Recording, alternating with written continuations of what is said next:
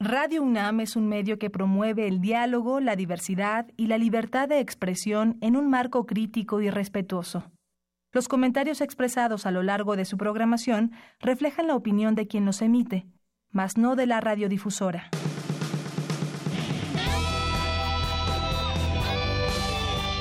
Prisma RU. Relatamos al mundo.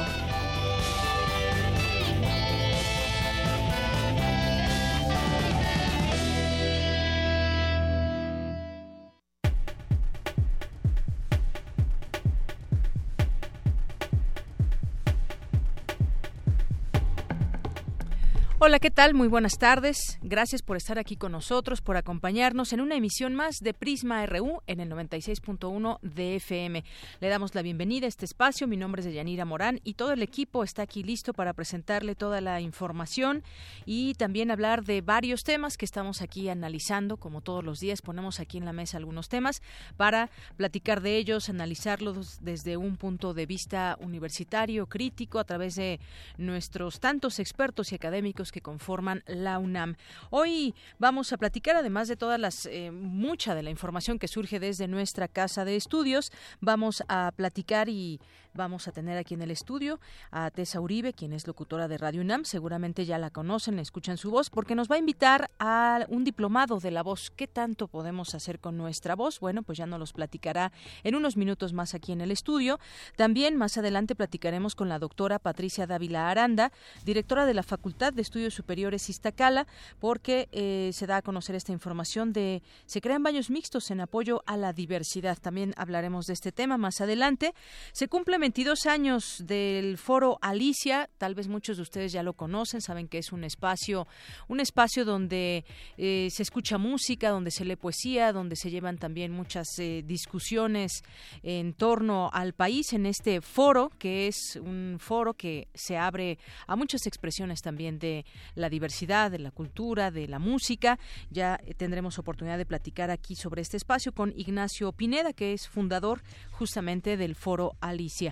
Y también más adelante aquí en este espacio, en Cultura, Tamara Quirós entrevistará al doctor Vicente Ugalde, secretario académico del Colegio de México y parte del Consejo Editorial de la revista digital Otros Diálogos. También en nuestra segunda hora platicaremos con el embajador Diego Gómez eh, Pickering, él es escritor, periodista, diplomático, embajador extraordinario y plenipotenciario de México ante el Reino Unido de la Gran Bretaña e Irlanda del Norte. Él escribió un libro, Un mundo de historias, y sobre ello nos platicará el día de hoy. Hoy es jueves de Gaceta UNAM y aquí estaremos platicando con Hugo Huitrón, su director, y en los temas internacionales, entre los temas que le presentaremos, al análisis hoy platicaremos con el doctor Efraín Hernández del Valle, quien es internacionalista y académico de la FESA Catlán de la UNAM, porque suspende el gobierno colombiano la reanudación del diálogo con el Ejército de Liberación Nacional. Y hoy es jueves, jueves de Sin Excusa, con el maestro Carlos Narro, subdirector de difusión cultural de Radio UNAM, quien nos acompañará en este, en este estudio. Así que quédese con nosotros y vamos a arrancar con nuestro resumen informativo. Relatamos al mundo. Relatamos al mundo.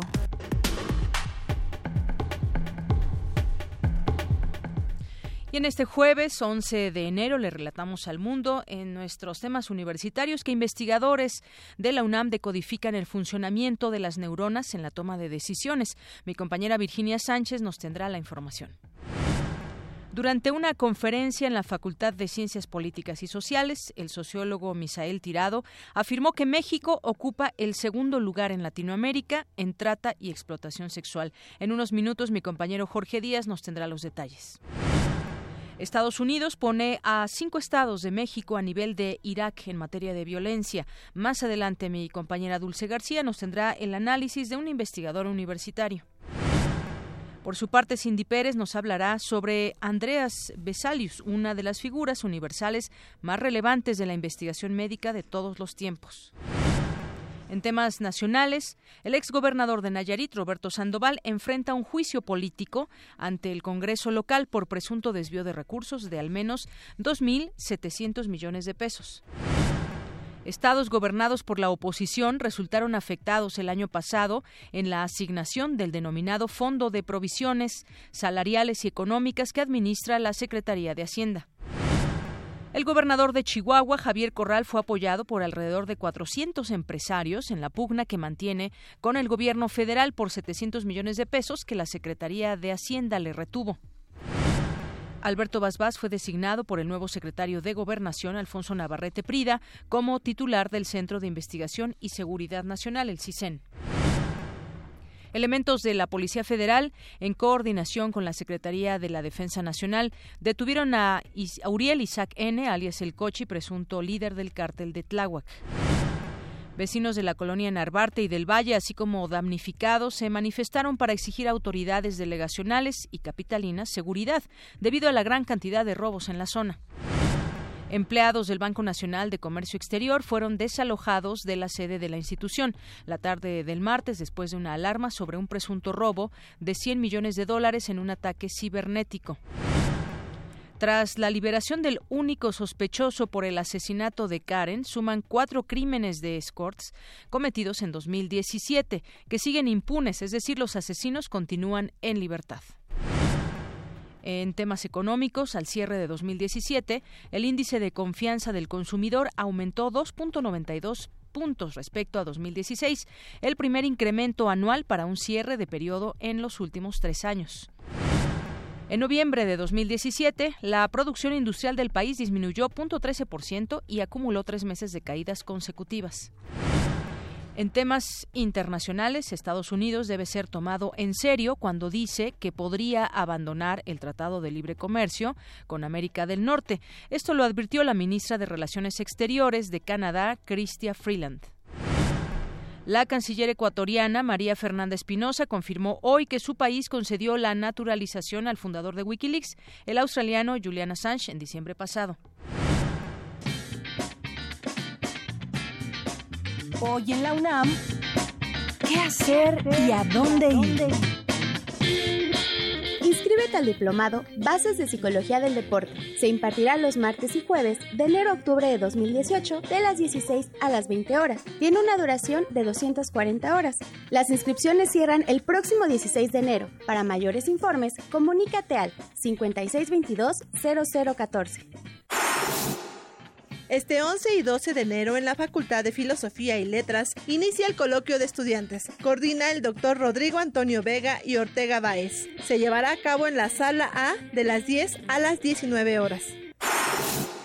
El Museo Universitario del Chopo se muere de ganas de que asistas a su exposición Colección de Momentos, Diseño de México 1999-2015, de miércoles a domingo de las 11 a las 19 horas.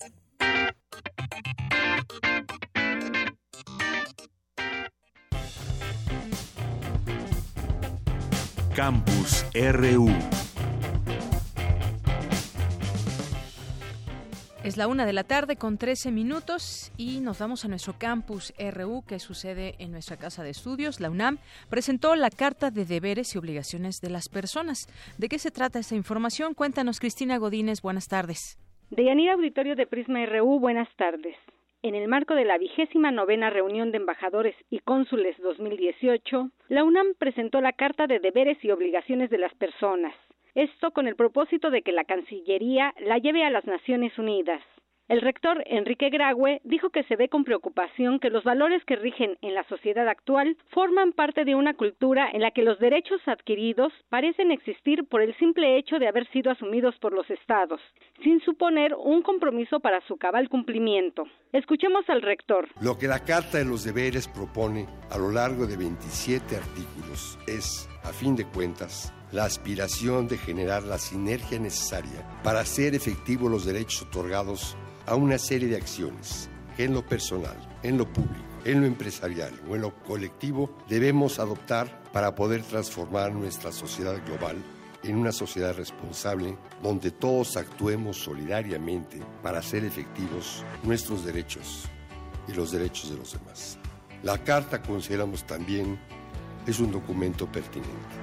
Lo es porque los 17 Objetivos del Desarrollo Sostenible para el 2030 suscritos por nuestro país y aprobados por la Asamblea General de las Naciones Unidas, no podrán cumplirse sin el concurso de todos los ciudadanos de este mundo. Considero que se trata de un documento oportuno. Lo es porque los signos de individualismo, del imperio de la posverdad y de los nacionalismos aislacionistas están aflorando en las personas y en las colectividades. Y lo es también porque vivimos en una cultura en donde en muchas veces se deja llevar por la inmediatez, por lo superfluo. Todo existe con la capacidad de ser desechado cuando incomode o implique un esfuerzo adicional. De ahí los riesgos de no asumir los deberes ante los hechos reconocidos y de que estos derechos, carentes de cualquier obligación, pueden esgrimirse como razones para justificar la violencia y la intolerancia, los distintos actos de discriminación racial y religiosa, la inequidad de género o el rechazo a la diversidad. La carta es una iniciativa de la Fundación José Saramago, el World Future Society y académicos de la UNAM. Deyanira, este es mi reporte. Buenas tardes. Gracias, Cristina. Muy buenas tardes. Bueno, pues ahí está esta presentación de la Carta de Deberes y Obligaciones de las personas que tuvo lugar en esta reunión de embajadores y cónsules. Vamos ahora con mi compañera Virginia Sánchez. Investigadores de la UNAM decodifican el funcionamiento de las neuronas mientras se toman decisiones. Cuéntanos, Vicky. Buenas tardes. Hola, ¿qué tal? Deyanira, auditorio de Prisma RU. Muy buenas tardes. Pues se han preguntado cómo funcionan nuestras neuronas para constituir el proceso de la memoria y la toma de decisiones. Pues estos interesantes cuestionamientos han sido base fundamental de la investigación que llevan a cabo en el Instituto de Fisiología Celular de la UNAM, encabezada por el doctor honoris causa Ranulfo Romo Trujillo, quien ha desarrollado un innovador método que permite introducirse directamente al cerebro de un grupo de monos resus que han sido entrenados para decidir y realizar determinadas acciones. A este equipo de trabajo se ha integrado también Román Rossi Paul, quien realiza el análisis estadístico que interpreta los datos de tal manera que ambos investigadores han logrado la decodificación directa del funcionamiento de poblaciones de neuronas cuando toman decisiones y cuyos resultados han sido publicados en la destacada revista internacional Neurón. Escuchemos a Ranulfo Romo Trujillo que nos dice lo siguiente.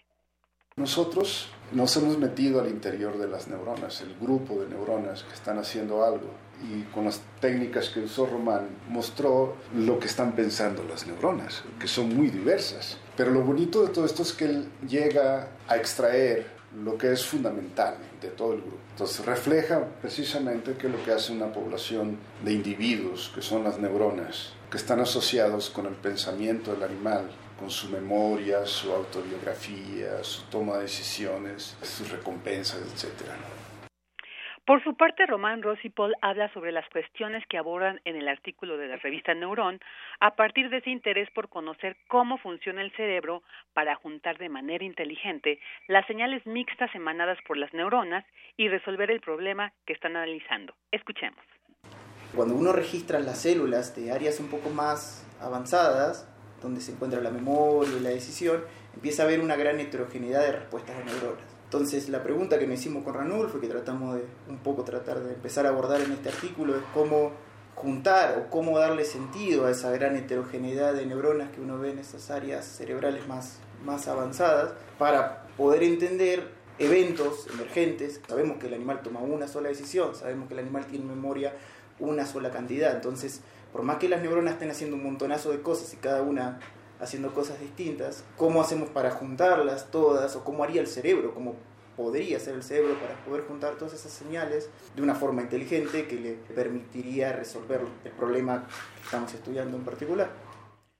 Este método estadístico, señala Romo Trujillo, permite fundamentalmente sintetizar lo que hace una población, en este caso de neuronas, asociadas con el pensamiento del animal, con su memoria, su autobiografía, toma de decisiones y recompensa. Y lo más importante, lo que tiene que ver con lo que antecede al movimiento, el pensamiento, y cómo se elaboran acciones. Es decir, estudiar la biología del pensamiento. Este es el reporte de Yanira. Muy buenas tardes. La biología del pensamiento. Muchas gracias, Vicky. A ti. buenas tardes. Buenas tardes. Y de aquí nos vamos ahora con mi compañero Jorge Díaz. México ocupa el segundo lugar en Latinoamérica en lo que se refiere a trata y explotación sexual, en especial menores de edad, afirma el doctor Misael Tirado Acero, sociólogo de la Universidad de Colombia. Esto durante una conferencia en la Facultad de Ciencias Políticas y Sociales de la UNAM. ¿Qué tal, Jorge? Bienvenido, buenas tardes. Gracias, Yanira. Buenas tardes. Esta conferencia que ofreció el doctor eh, Misael Tirado eh, habla justamente de este grave problema que afecta a todo el mundo, pero en especial en Latinoamérica. Las estadísticas son alarmantes realmente y sobre todo en nuestro país. Como tú lo comentaste al principio de este reporte, ocupamos el segundo, el nada honroso segundo lugar en este tráfico de personas, la trata y la explotación sexual de personas, sobre todo en la frontera norte de nuestro país, donde la situación se agrava justamente porque bajo engaños, amenazas, incluso tortura, eh, llevan a adultos y también a menores, muchísimos menores, a esta parte del país para que sean prostituidos y después enviarlos también a los Estados Unidos.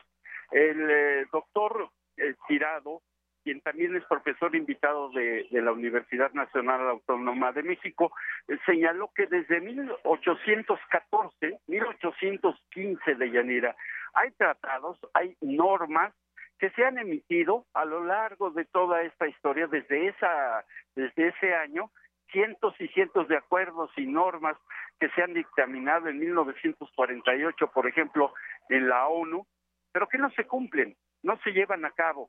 Y esto justamente porque hay una especie de impunidad que eh, un poco más adelante te voy a dar datos, pero escuchemos eh, lo que habla el doctor Tirado respecto a estas graves estadísticas que se presentan en Latinoamérica. Escuchemos. Entonces, en el tema de cifras, en Colombia se ocupa más o menos el tercer, cuarto eh, puesto a nivel internacional. México con todos esos temas hacia Estados Unidos, eh, tráfico que tiene que ver con migrantes y no migrantes también, eh, ocupa el segundo puesto. Entonces Brasil, por ejemplo, ahorita y Argentina se están disputando también eh, los primeros puestos. Entonces en temas de estadísticas uno podría decir son más o menos alrededor de más o menos 4 o 5 millones de habitantes en América Latina que están sometidos al tema de de trata de, personas. A nivel México, pues nosotros sabemos el tema de, explotación sexual en las zonas de, frontera, básicamente, está más de dos millones de personas en, en, México puntualmente. Bien, Deyanira, y pues eh, de los delitos que se cometen allá en Colombia, del total, están involucrados, esta estadística también es, es, eh, es alarmante, el 40 o 50% de los involucrados son empresarios que son militares en activo de alto rango o retirados. El 30% están inmiscuidos ahí políticos, el 20% empresarios de los medios de comunicación y el 10% empresarios particulares. Es claro que hay un grupo de poder y que, de acuerdo a los estudios que desarrolla el doctor Tirado, en México hay una situación similar. Escuchemos hay una responsabilidad del Estado por acción y por omisión también. Muchos de sus funcionarios pues son aquiescentes al mismo fenómeno, ¿no? O sea, hay una aquiescencia, una permisividad eh, del fenómeno. Los políticos están metidos muchísimas veces, eh, los funcionarios públicos están metidos muchísimas veces, eh, digamos, los altos cargos directivos también están metidos muchísimas veces en el tema de la explotación sexual de personas adultas y también de menores de edad. Y pues eh, recordó el reportaje de Lidia Cacho, donde el gober precioso y el empresario Kamel Nasib pues estaban involucrados en una red de pornografía infantil y de trata de menores para explotarlos sexualmente. El reporte que yo te tengo de Yanira. Bien, Jorge, pues muchas gracias y uno un, tema que pues sigue pendiente, ahí las cifras lo, lo, revelan y pues la explotación, la trata de personas, que es un tema desafortunadamente muy vigente en nuestros días. Gracias, ah, Jorge. De nada, de Yanira, que estés bien. Buenas tardes. Porque tu opinión es importante, síguenos en nuestras redes sociales, en Facebook como Prisma RU y en Twitter como arroba PrismaRU. Relatamos al mundo. Relatamos al mundo. Continuamos una de la tarde con 24 minutos y para empezar bien el año les queremos hacer una invitación. Ya les comentaba al arranque del programa sobre el diplomado Creación en Voz, Locución y Principios de Actuación Radiofónica que imparte Tessa Uribe y que va a comenzar el 7 de febrero, del 7 de febrero al 3 de octubre. Justamente nos acompaña aquí en cabina como también les habíamos anticipado. Tessa Uribe es locutora, actriz, docente con formación en comunicación, actuación y docencia y se ha desempeñado como locutora, actriz radiofónica y también como profesora en dichas áreas. Ha impartido clases en instituciones como la Universidad Nacional Autónoma de México, la Universidad Autónoma de Campeche, Radio Universidad de Tlaxcala y el Instituto Mexicano de la Radio. Así que te doy la bienvenida, Tessa. Deyanira, gracias como siempre. Buenas tardes. Buenas tardes. Y también nos acompaña la maestra Carmina González Altamirano. Ella es coordinadora del Centro de Educación Continua, adscrita a la División de Educación Continua y vinculación de la Facultad de Ciencias Políticas y Sociales de la UNAM.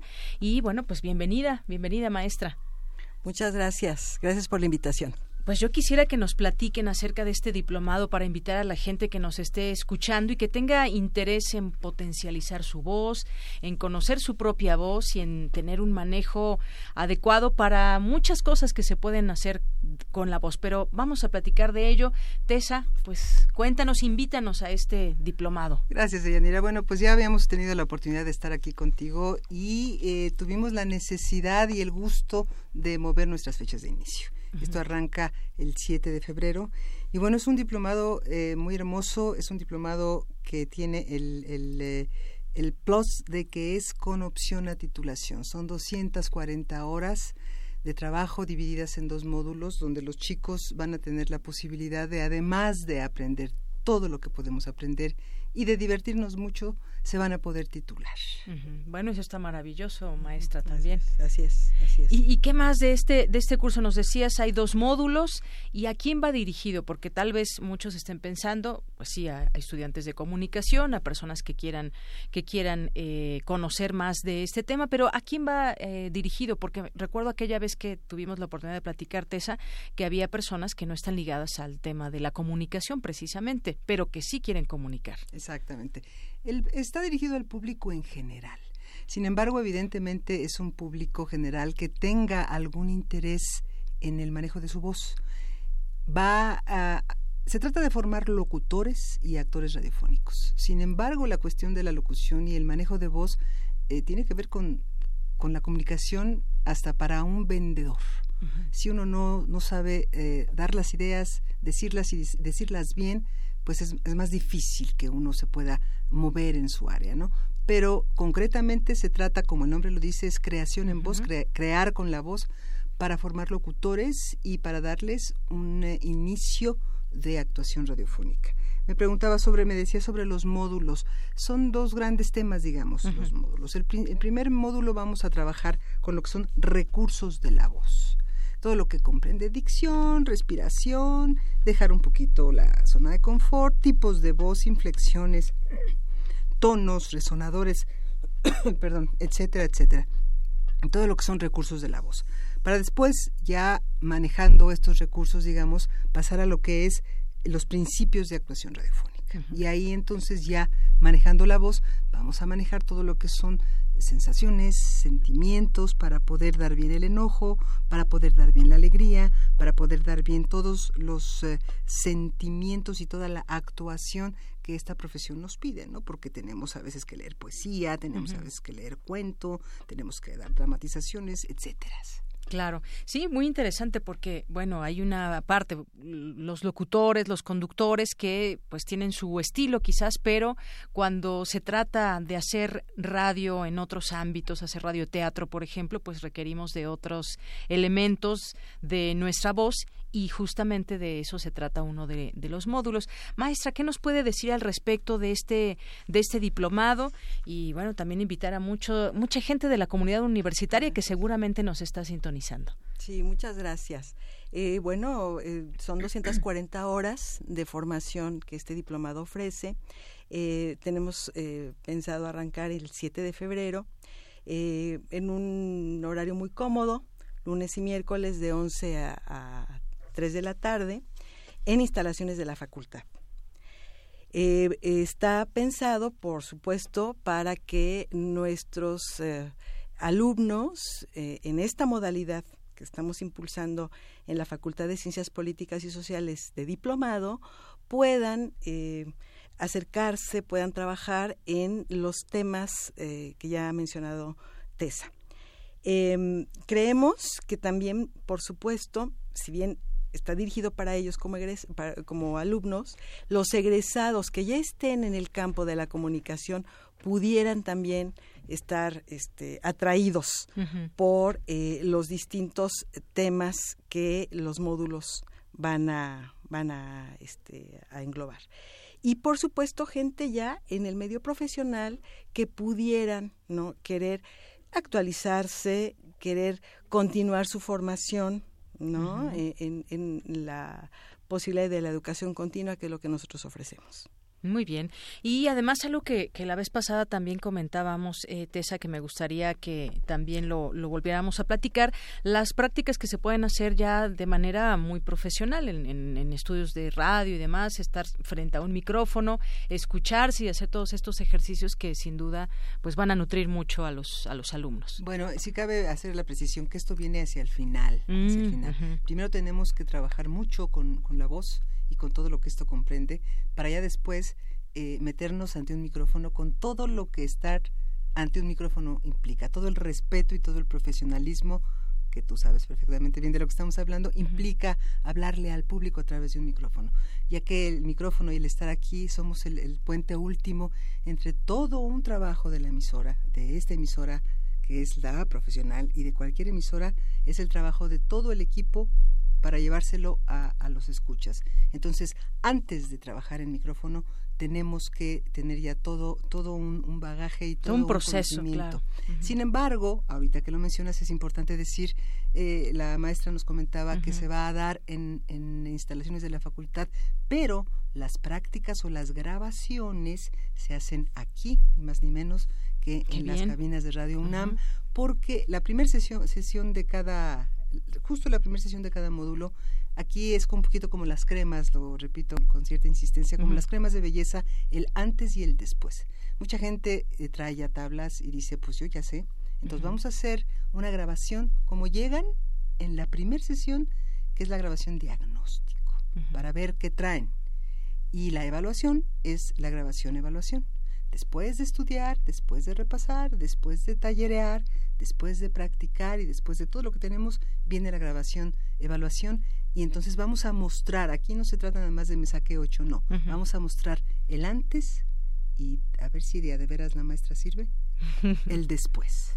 Así es, bueno, pues muy bien, ahí está este, este curso que tiene que ver mucho también este diplomado con la práctica, ¿no? De otra manera, bueno, me imagino, porque aquí además hay ciertos requerimientos de, de vestimenta, incluso, obviamente la puntualidad, normas internas, porque es una, es una disciplina, no es solamente, eh, pues voy a hacer un, un diplomado y ya, sino que tiene que ver con toda una preparación para, para poder exactamente, pues, eh, mostrar la voz y, de, y para qué queremos, porque seguramente también habrá eh, gente de comunicación que quiera eh, pues saber cómo expresarse ante un micrófono, pero también habrá otros objetivos que tenga cada quien y que seguramente los podrá lograr si se da cuenta del programa, que además lo pueden encontrar en línea. Entonces, empieza el 7 de febrero, donde se pueden inscribir, teléfono, correo, maestra. Sí, con mucho gusto. Eh, nos pueden localizar en los siguientes teléfonos 5524 3001, 5524 3101 o con la terminación 9631. Es el Centro de Educación Continua de la Facultad de Ciencias Políticas y Sociales. Estamos en un horario matutino de 10 a 3 y de 5 a 8 para recibir la, la información que sea requerida, dar informes y proporcionar eh, lo, que, lo que se requiera por parte de, de la Si los teléfonos se nos van rápidamente, todo está en la página de Radio UNAM, www.radio.unam.mx mx. Muy bien, pues ahí pueden encontrar toda la información, el programa, las fechas, todo al respecto de este diplomado Creación en Voz, Locución y Principios de Actuación Radiofónica. Pues algo más que quieran agregar, Tesa, maestra. Pues que quedan pocos lugares y que están todos invitados. Muy bien, pues muchas gracias, Tesa Uribe, que nos acompañas y que nos vienes a invitar aquí en Prisma RU desde este programa a toda la comunidad universitaria, público en general y a la maestra Carmina González Altamirano también que nos acompañó en esta ocasión. Gracias, maestra. Muchas gracias también a ustedes por invitarnos. Bien, pues ahí tienen los datos, inscríbanse. Muchas gracias. Vamos a continuar. Queremos escuchar tu voz. Nuestro teléfono en cabina es 55 36 43 39. Tu opinión es muy importante. Escríbenos al correo electrónico prisma.radiounam@gmail.com. Prisma RU. Relatamos al mundo. Continuamos una de la tarde con 35 minutos y con el objetivo de evitar la discriminación y de apoyar la diversidad en la comunidad universitaria, la Facultad de Estudios Superiores Iztacala de la UNAM abrió un módulo de baños mixtos. El anuncio se hizo oficial a través de su página de la Gaceta de la Facultad y se informó que este espacio lo podrá utilizar cualquier persona sin distinción de identidad de género, evitando cualquier tipo de discriminación. Vamos a platicar justamente de este tema ya está en la línea telefónica y le agradecemos mucho que esté aquí en Prisma RU de Radio UNAM a la doctora Patricia Dávila Aranda. Ella es directora justamente de la Facultad de Estudios Superiores Iztacala. Doctora, ¿cómo está? Muy buenas tardes. Buenas tardes, eh, muchas gracias. Gracias a usted por estar aquí con nosotros. Pues, ¿por qué nos llama la atención que se instalen baños mixtos? ¿Cuál es el objetivo? Justamente la buscamos para hablar de esto, porque, pues, sin duda es una, una necesidad y muchas eh, escuelas quizás también ya han comenzado, pero muchas deberán también mirar hacia este tema. Cuéntenos cómo surgió este, este proyecto. Mire, esto, esto no, no es una ocurrencia de ayer, ¿no? Que se hiciera así.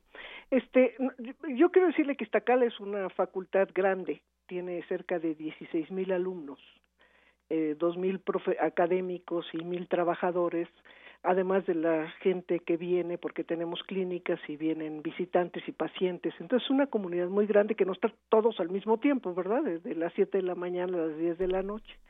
Y bueno, en una comunidad de esa magnitud, pues lo que tenemos es una diversidad de todo, de, en todos los sentidos, ¿no? Hay gente de todos lados con diferentes creencias, con diferentes entidades eh, de género, con todo, ¿no? Eh, y especialmente, este, bueno, esto tiene que ver mucho con, con nuestros estudiantes.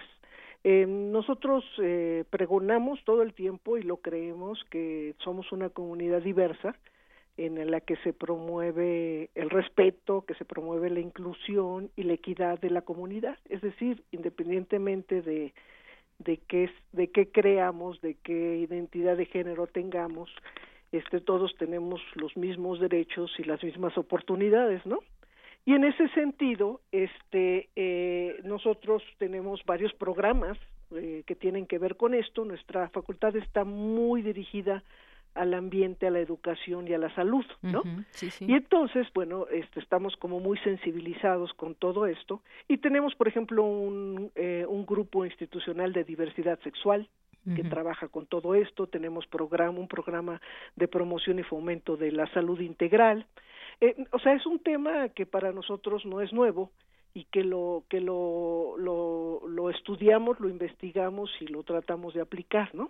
Y entonces, bueno, pues tenemos una comunidad en la que hay este heterosexuales, bisexuales, este transgénero y lo, todo lo que usted guste y mande, ¿no? Y que ellos en, en estos en estos em, eventos y en estos eh, seminarios y en las clases, en todo, empezaron a, a, nunca en un mal plan para decirnos que que si habíamos contemplado esto, ¿no? Y bueno, este, yo creo que eso es parte de la labor de nosotros como profesores, escuchar y ver qué se necesita. Y nos pusieron a pensar. Y lo que llegamos a la conclusión es que tendríamos que entre muchas otras cosas, ¿eh? tendríamos que estar pensando en hacer estos sanitarios mixtos, ¿no? Este, esto no es nada más, e, esto es para cualquier persona, no, no, nada más para quien, eh, para quien no es, para quien no es heterosexual, sino para cualquier persona, ¿no? Y entonces eh, eh, estuvimos pensando cuál era el mejor lugar. Tenemos, usted imaginará que con esa población pues tenemos muchísimos módulos sanitarios, ¿no? Así es, ¿no? Y además estuvimos, tuvimos la oportunidad de estar ahí, Prisma R, usted lo recordará, es una facultad muy grande y bueno, pues sí tiene muchas áreas. Y bonita, así es. Muy verde, ¿no? Estamos, usted, entonces, si ya vinieron, ustedes saben que estamos muy metidos en esto del ambiente y la salud, ¿no? Eh, reciclamos todo, tenemos toda una, digamos que una filosofía fuerte alrededor de todo esto. Y entonces lo que se hizo fue simplemente, porque es muy sencillo la, lo que se hizo, no, no, no hicimos gran cosa, sino un módulo de baños que estaba separado, ¿no? De hombres y mujeres, se adaptó. ¿Qué hicimos? ¿Qué fue la gran, lo que hicimos? Fue adaptarlo, ponerle canceles, compartimentalizarlo, ¿no? Con sus puertas y ponerle en la en las puertas este la indicación con una con una graf, con una este ilustración, pues si esto era una taza o, era un migitorio lo que había ahí, ¿no? Y este y nosotros creemos fielmente que este este este sanitario puede trabajar exactamente como cualquier otro, ¿no? Entrar, hacer lo que se tiene que hacer y salir y se acabó. Em, eh, creemos que, que hay, hay cierto sector que de muchachos que a veces están ahorita, por ejemplo, en, en el proceso de cambio de género, ¿no? que, que, que a veces no, no han sido tan bien vistos cuando entran al baño de hombres, pero tampoco al de mujeres. Exacto. Es, eso sí da. O sea, yo no sé por qué le tenemos tanto miedo en, en decir lo que está pasando y que estamos caminando hacia allá, pero es un proceso de aprendizaje de todos, ¿no? Yo tengo 63 años, entonces este, estamos aprendiendo en ese, en ese, en ese caminar hacia la inclusión y eh, nos parece que esto les da un, un espacio más natural a ellos y a todos, ¿no? Eh, lo estamos haciendo con este solo sanitario, no son todos los sanitarios. y, y bueno, lo que yo lo que yo propongo es dejémoslo, vamos a ver cómo funciona, ¿no? Este, a mí me preguntan mucho, oye, pero ¿y qué tal si pasan todos los horrores que usted se puede imaginar? Pues no sé qué va a pasar, no tengo bolita mágica, pero tenemos que verlo y tenemos que aprender y tenemos que ver cómo funciona. Así es, justamente ese tema no no no es banal, tiene una razón de ser, tiene un objetivo y además, pues eh, ayudan a cómo eh, nos preguntamos cómo ayudan a evitar la discriminación pues ver este tema también de una manera mucho más mucho más cercana eh, en todos lados de manera natural exactamente y qué mejor que desde desde una universidad. Claro claro y de una universidad pública. Eh, ese es el, eh, ese es todo el sentido de esto no no digo evidentemente no hay obligación de o sectorización de que diga tú nada más entras aquí o acá por supuesto que no verdad este pero pero sí es un espacio que que bueno pues cambia un poquito porque puede entrar el que quiera no y este y pues vamos a ver cómo funciona y vamos a ver que si se tienen que hacer algunos arreglos. Yo también estoy en ese comunicado que se mandó a la comunidad de nosotros, ¿eh? porque así es, ese comunicado que, que se envió fue nada más para avisarles a, lo, a nuestra comunidad, pues es que lo único que estoy pidiendo, como pido en todas las cosas, pues que se use con cuidado y que se use para bien, ¿no? Así es.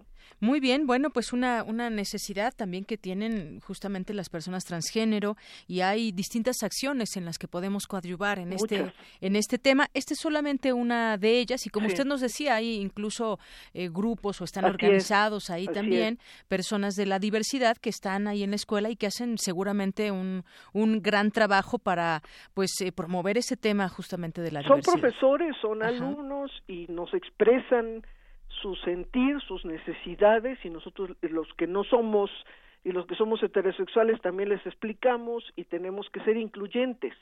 Y, y tenemos también que adaptarnos a las condiciones de una facultad pública, este, con muchos alumnos, con mucha gente y con poco presupuesto. ¿no? Porque esa es la verdad, digo, tampoco podemos hacer maravillas, pero esto en realidad no fue una cosa onerosa y creo que, que abre un camino que seguramente, estoy segura, en 10, 15 años pues todo va a ser así. Segura, o a lo mejor menos, ¿no? Espero que menos. A mí yo soñaría, pero este no es el momento de que todos nuestros módulos fueran de esta manera, ¿no?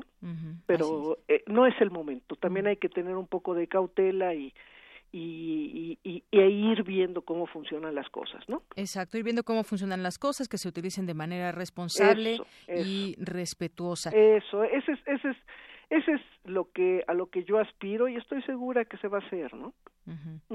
Muy bien, bueno, pues eh, ya tendremos oportunidad de regresar, esperemos en algún momento a la Facultad de Estudios Superiores Iztacala, poder y hablar del tema y hablar de otros muchos temas que se generan ahí en la en la facultad. Hay muchas cosas que se hacen y se hacen cosas muy muy bonitas y sobre todo importantes. Así es, de trascendencia para. Exactamente. Le agradezco mucho. Gracias, doctora. Hasta luego. Hasta luego. Muy buenas tardes a la doctora Patricia Dávila Aranda, directora de la Facultad de Estudios Superiores Iztacala. Y hay algunos casos, por ejemplo, en septiembre pasado también la Universidad Iberoamericana, Campus Ciudad de México, anunció la puesta en funcionamiento de baños, eh, ellos le pusieron el nombre de baños incluyentes y eh, hay un letrero ubicado en los mismos donde dice toda persona sin importar identidad y expresión de género puede entrar. Y bueno, pues se, se unen estas eh, opciones que hay, en este caso, pues estos baños sanitarios, que también se utilice, son, están ubicados en varios edificios de esta escuela eh, privada de la Ciudad de México, se implementaron con el objetivo de, la, de que la comunidad universitaria evite los prejuicios, observe a las personas desde sus propias necesidades, tanto físicas como afectivas, y todos sean tratados de manera justa. Bueno, pues ahora también en la FES Iztacala, hay baños mixtos. Decíamos, más allá de que pueda parecer un tema banal, tiene que ver con un tema de inclusión, tiene que ver con un tema de respeto, de responsabilidad y también pues de, de ver un tema que está a nuestro alrededor de una manera natural.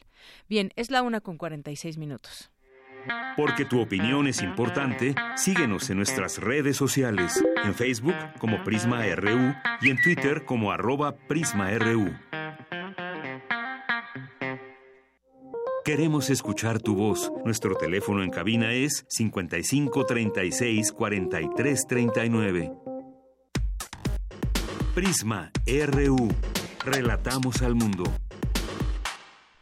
Bien, continuamos una de la tarde con 47 minutos y lo que ya esperábamos, no sé ustedes qué opinen al respecto de pues estas precampañas, cómo hemos visto este ambiente donde ya em, ya empiezan las declaraciones en contra de unos y otros y vamos conociendo lo que podrían tener ya en sus plataformas de campaña en su momento cuando se conviertan en campañas, ahora están en precampañas los distintos partidos políticos y los candidatos eh, hay que ponerlo de esa manera, entre comillas, independientes, muchos de ellos, porque se ha cuestionado también mucho esta figura de independiente.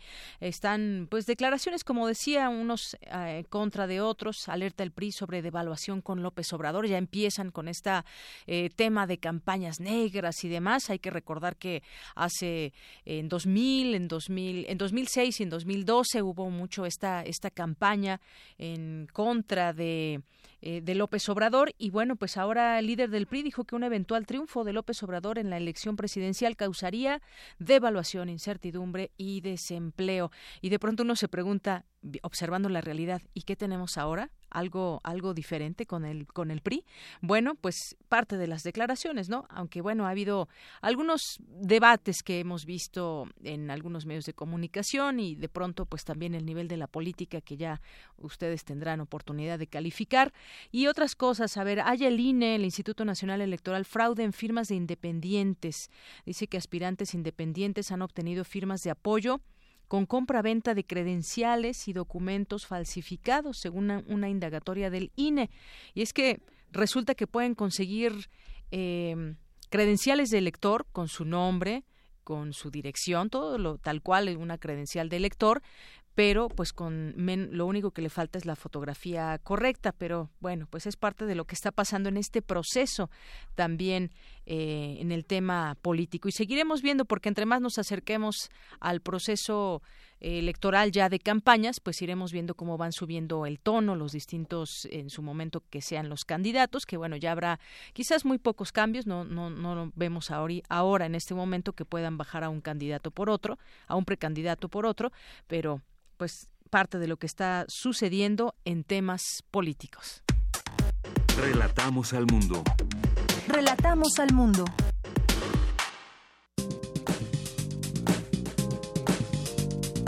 Cultura RU. Bien, continuamos aquí ahora en la sección de cultura con Tamara Quiros. ¿Qué tal, Tamara? Buenas tardes. Buenas tardes, Dayanira. Así es, entramos a la información cultural. Hoy vamos a platicar de un proyecto editorial de El Colegio de México. Por ello, nos acompaña en la línea el doctor Vicente Ugalde, el secretario académico de El Colmex. Doctor Ugalde, bienvenido y muy buenas tardes. Buenas tardes, Tamara. Encantado de estar eh, en el programa. Muchas gracias, doctor. El Colegio de México lanza la revista digital Otros Diálogos y usted forma parte del Consejo Editorial. ¿Cómo inicia este proyecto digital? Sí, es un, es un, es un proyecto que está eh, eh, animado por, por dos propósitos. El primero, pues, es establecer un espacio de expresión universitaria, un espacio editorial, en el cual eh, se pueda eh, hacer eh, difusión no solo de lo que se hace en los centros de estudio del Colegio de México, los centros de estudio, sino también hacer difusión y, de, de, una reflexión organizada sobre temas que son de actualidad. El, el, segundo propósito, pues, es recuperar eh, una eh, tradición de, revistas eh, culturales y que en el, caso específico de lo que concierne el Colegio de México se relaciona con la primera época de la revista Diálogos que dirigió el, el poeta y filósofo Ramón Shirao de 1964 a 1985 y eh, tratar de pues darle un nuevo aliento ahora con pues con algunas eh, novedades. La principal de ellas es que se trata solamente de una revista electrónica, pero al mismo tiempo tratando de eh, recuperar ese activo que está constituido eh, por la, la, riqueza de los 131 números de la primera época de diálogos. Muy bien, doctor eh, Ugalde. De hecho, bueno, nos menciona que es una revista digital y qué retos editoriales precisamente representa para la revista en nuestra actualidad de un mundo globalizado donde la tecnología es una herramienta para que nos llegue todo tipo de información, ¿no? Yo creo que sí es un reto editorial.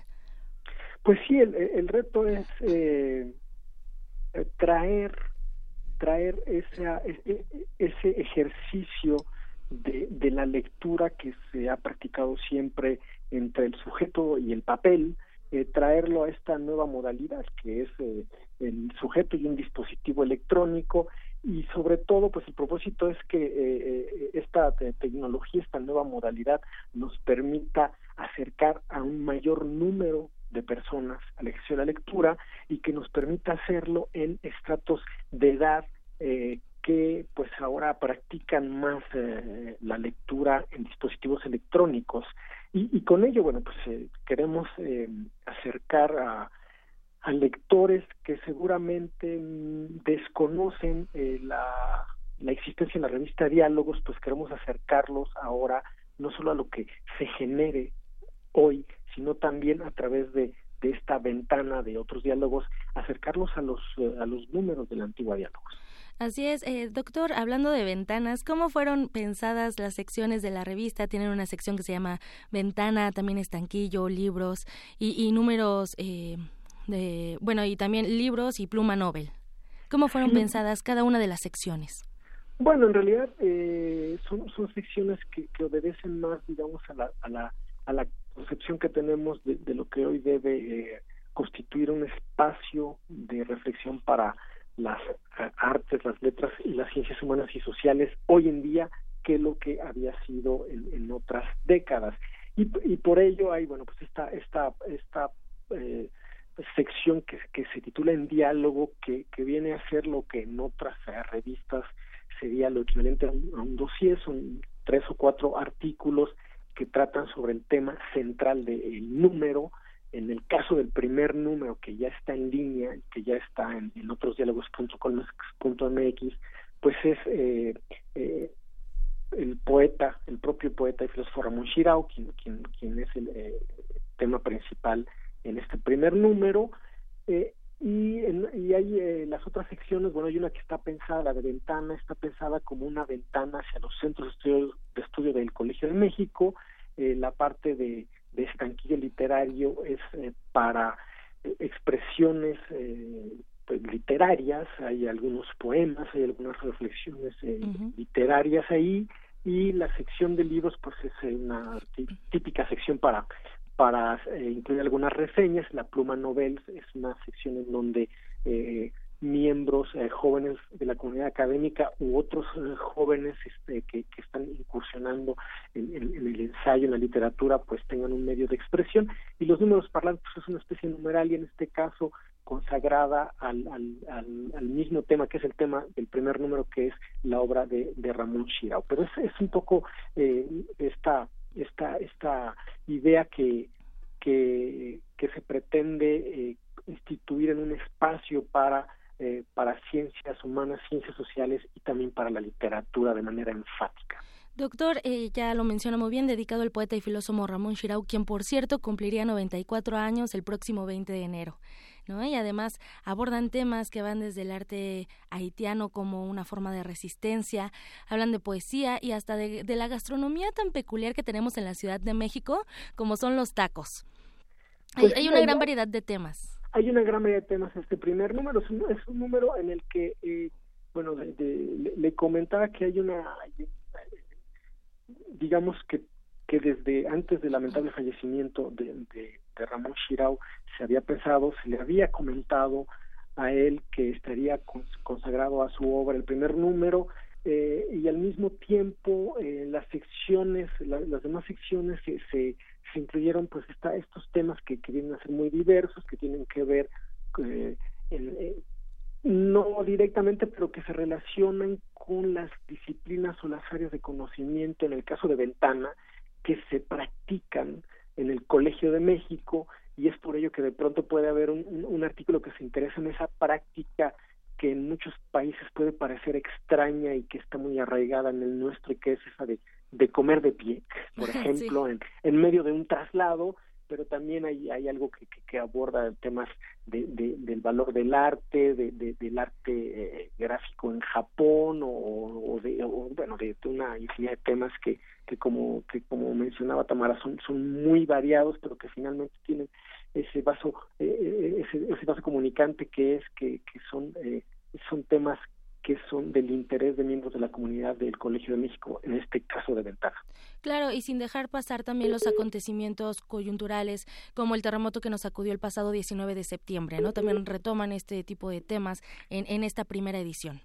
Pues sí, porque digo, en, el caso específico eh, de este primer número, Diálogos no, no, no quiso, eh, digamos, eh, darle la espalda a, este lamentable acontecimiento, no, quiso dejar de dejar, eh, no, no, quiso dejar ahí de, de, consignar en, su primer número que había esta solidaridad con, con aquellos eh, miembros de, de la sociedad que tuvieron pérdidas eh, humanas en sus familias, que tuvieron pérdidas patrimoniales con esta gran tragedia y, y porque, bueno, pues la, la, la coyuntura siempre impone también un poco eh, reflexionar sobre ella y sobre sus consecuencias. Claro, doctor Ugalte, eh, esta revista se editará cada trimestre. En el segundo número, ¿qué temas van a abordar? Pues eh, el, segundo número que, que es que, aparecerá muy pronto, puesto que será es, un número que corresponde a, a, los meses de enero a marzo, estará consagrado al primer año de la administración Trump. Entonces es no eh, estrictamente eh, textos que aborden, digamos, la, lo, lo, lo, gubernamental, sino son textos que desde incluso la narrativa se preocupan o se interesan por tratar esto que, que es eh, eh, el primer año de una de un gobierno que hace 20, 24 meses nos hubiera parecido como de ficción y sin embargo eh, esto, este supuesto desplazó la realidad y se ha impuesto durante un año con muchísimas aristas que suponen una reflexión en términos de comercio internacional, de migración, eh, pero también de, de, la reflexión sobre el funcionamiento mismo del sistema democrático. Claro, eh, un, un, espacio de reflexión y también de debate. Entonces, para todos nuestros amigos que esta tarde nos están escuchando y que les interese saber más de esta revista, pueden visitar otrosdiálogos.colmex.mx. La lectura es gratuita. Así es, muchas gracias. Muchísimas gracias, eh, doctor Vicente Ugalte, eh, secretario técnico, secretario académico del Colegio de México. Muchísimas gracias por esta conversación y bueno, vamos a compartir también eh, la liga para que para que la gente lea y conozca esta propuesta editorial digital. Gracias, Tamara. Muchísimas gracias. Deyanira, gracias también a ti, gracias a los que nos están acompañando para ya iniciar la segunda hora de Prisma RU. Platicamos con el doctor Vicente Ugalde, secretario académico de El Colmex. Ya está en, nuestra, en nuestras redes sociales la liga para que consulten esta propuesta. Muy bien, muchas gracias Tamara, muy buenas tardes y nos vamos justamente a un corte. Regresamos aquí a Prisma RU. Prisma RU. Relatamos al mundo.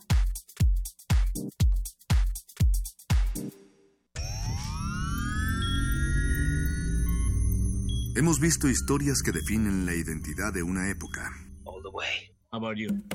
Sentimos los trailers, la fila de las palomitas, los créditos y el número de los asientos. Nos gusta el cine. Todo el cine. Y queremos platicar, debatir y discutir sobre él. De retinas un horizonte sonoro para vivir el cine. Martes. 21 horas. Por el 96.1 de FM. Radio UNAM. Soy Raúl y vivo en Pueblo Quieto, población 500 habitantes. El día de la elección, quién sabe cómo, pero terminamos siendo 723 habitantes. Se castiga hasta con 7 años a quien por sí o a través de tercero solicite, promueva, traslade, subsidie, gestione, contrate servicios o bienes para que una o más personas proporcionen documentos o información falsa al Registro Federal de Electores, Padrón Electoral o Listado de Electores. Ayúdanos a prevenir y perseguir los delitos electorales. Nosotros nos encargaremos de hacer cumplir la ley. FEPADE, Procuraduría General de la República. Si decides apoyar a algún aspirante a una candidatura independiente y registras tu credencial para votar en la aplicación oficial del INE, ya sea en una tablet o en un teléfono celular, tus datos estarán seguros y protegidos por el INE. Recuerda que el aspirante a la candidatura independiente o su auxiliar no podrán quedarse con tu credencial. Para mayor información, consulta www.ine.mx diagonal candidaturas independientes. Instituto Nacional Electoral. INE. Náhuatl, Mixteco, Maya, Celtal, Tzotzil, Zapoteco, Otomí. Las lenguas originarias de México reunidas en un espacio de interculturalidad. Calme Cali. Calme Cali. Acompáñanos a conocer las diferentes culturas indígenas de nuestro país en voz de sus hablantes. Todos los jueves a las 10 de la mañana. Retransmisión domingo 15:30 horas. Por el 96.1 de FM. Radio UNAM. Juntos somos invencibles. En Alianza hemos sacado al PRI corrupto del gobierno y hemos metido a los culpables a la cárcel. Todos juntos haremos un México más justo, más seguro y más contento. Para eso el PAN, PRD y Movimiento Ciudadano hicimos un solo frente. Vamos a cambiar la historia, porque cuando estamos juntos somos invencibles. PAN, el cambio inteligente. Mensaje dirigido a militantes del PAN. A los que dejaron de creer en México les exigimos silencio. Aquí quedó claro que como México no hay dos, que los héroes nacionales no se terminan en los libros de historia. Hombres, mujeres, niños y ancianos, maestros, estudiantes, profesionistas y emprendedores están aquí, nunca se cansan y lo dan todo. Gracias México. México resiste. Somos turquesa, somos Nueva Alianza. Mm, ¿Hoy o mañana? ¿Me quedo o me voy? ¿Opino o escucho? ¿Por qué no puedo decidirme? Aprende a tomar decisiones con estabilidad, tranquilidad y certeza en el taller Liberando al gigante interior. Lógica existencial. Dirigido a todos los interesados en el crecimiento personal y el desarrollo de la comunicación efectiva. Imparte el psicoterapeuta Eduardo Gómez Tagle. Todos los martes y viernes de las 18 a las 21 horas, del 6 de febrero al 2 de marzo. Más información e inscripciones al 5623-3273. Toda mejora personal proviene de nuestra mente. Invita Radio UNAM. Experiencia sonora. Relatamos al mundo. Relatamos al mundo.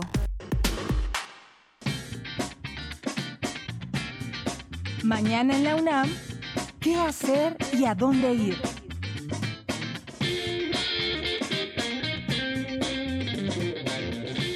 Mañana comienza el encuentro Universum 2018. 25 años formando anfitriones y divulgadores. Habrá mesas de diálogo y ponencias. Para mayores informes consulta www.universum.unam.mx. Continúa la vigésima primera edición del Tour de Cine Francés 2017. Este fin de semana en la Sala Julio Bracho del Centro Cultural Universitario proyectarán Poliangular, de la directora Alejandra Castellanos. Se trata del ganador del mejor cortometraje mexicano. Funciones viernes y sábado. Consulta la cartelera en cultura.unam.mx.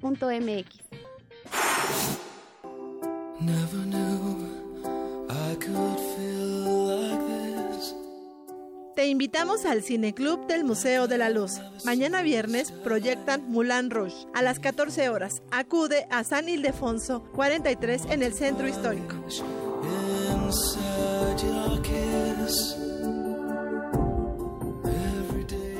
Continuamos dos de la tarde con seis minutos, algunas de las invitaciones que les hace la UNAM. Y bueno, pues mandar saludos también a quienes están presentes a través de nuestras redes sociales, como Magdalena González, Andrea González también. Muchas gracias. Academia de San Carlos también por aquí a través de su Twitter. Eh, Boni, eh, también le mandamos muchos saludos a Alma Rosa. Eh, aquí también a Killing Sortona, Gustavo Rutia, Klingstor Tona, eh, Alejandro Cardiel, que nos dice que desde la oficina está atento a las noticias por Radio UNAM en el 96.1. Muchas gracias, Alejandro Cardiel, que nos escribes. Eh, también por aquí nos eh, le mandamos saludos, por supuesto, al Colegio de México, esa entrevista que acabamos de tener en el programa. Y nos dice Alejandro Cardiel, baños mixtos, en cualquier lugar el baño lo ocupan indistintamente. José Luis León nos dice, ingeniería es pionera en baños mixtos. Durante la huelga del 87 los empleados solo dejaron abierto el baño de hombres del anexo, así que se usaba de manera mixta y respetuosa, mixta y respetuosa. Antes de entrar se preguntaba en la puerta. En la puerta decía primer logro de la huelga, baños unisex. Muchas gracias, José Luis León. Gracias también a las personas que se suman con nosotros, a Diego Gómez Pickering, que esperemos que mañana lo tengamos y vamos a tenerlo hoy en una plática sobre su libro. Ojalá que mañana lo podamos tener. Connie Valadez, Gerardo Bustamante también. Muchos saludos a todas estas personas que se suman con nosotros a esta red social. Bien, pues son las dos de la tarde con siete minutos y vamos a hablar de uno de los espacios culturales más importantes para la, la ciudad que celebra 22 años con bandas de casa, nuevas bandas y bueno, pues hablemos también del propio foro en sí, 22 años. Se dice fácil, ha habido intentos de cerrarlo, pero pues no, la gente lo pide y ahí está abierto este foro. Vamos a platicar justamente sobre este tema con eh, Ignacio Pineda, fundador del foro Alicia. ¿Qué tal, Ignacio? ¿Cómo estás? Muy buenas tardes. Hola, ¿qué tal? Buena tarde. Bueno, pues platícanos un poco pues de este proyecto, cómo nació hace 22 años, ha ido pues eh, quizás eh, cambiando, han cambiado las bandas, se ha cambiado muchas cosas quizás, pero es un espacio que la gente ubica o mucha gente ubica como un sitio donde se pueden conocer nuevas propuestas, un espacio para distintas bandas de rock aquí en el país. Platícanos un poco tú como fundador de este proyecto del Foro Alicia. Mira, eh, tenemos exactamente 22 años eh, ahora, pues para mí es casi lo mismo, nada más van cambiando un poco a veces los cortes de cabello y la ropa, pero realmente son la, la misma juventud, ¿no? Y Los que antes eran jóvenes, que tenían 20 años, hoy ya después de 22 años, muchos ya son padres, y van con sus hijos, pero yo los veo como muy parecidos, así más, cambian como a veces nomás las ropas, pero a la hora de platicar pues, es casi lo mismo. Eh, hoy lo que sí noto que hay como la época de oro de la música de rock en México. Nosotros vemos que hay una cantidad de bandas tocando de una manera muy muy bien, son chavitos de que inician en la música a los 13, 14 años y a los 20, 22 ya son unos excelentes músicos en su instrumento.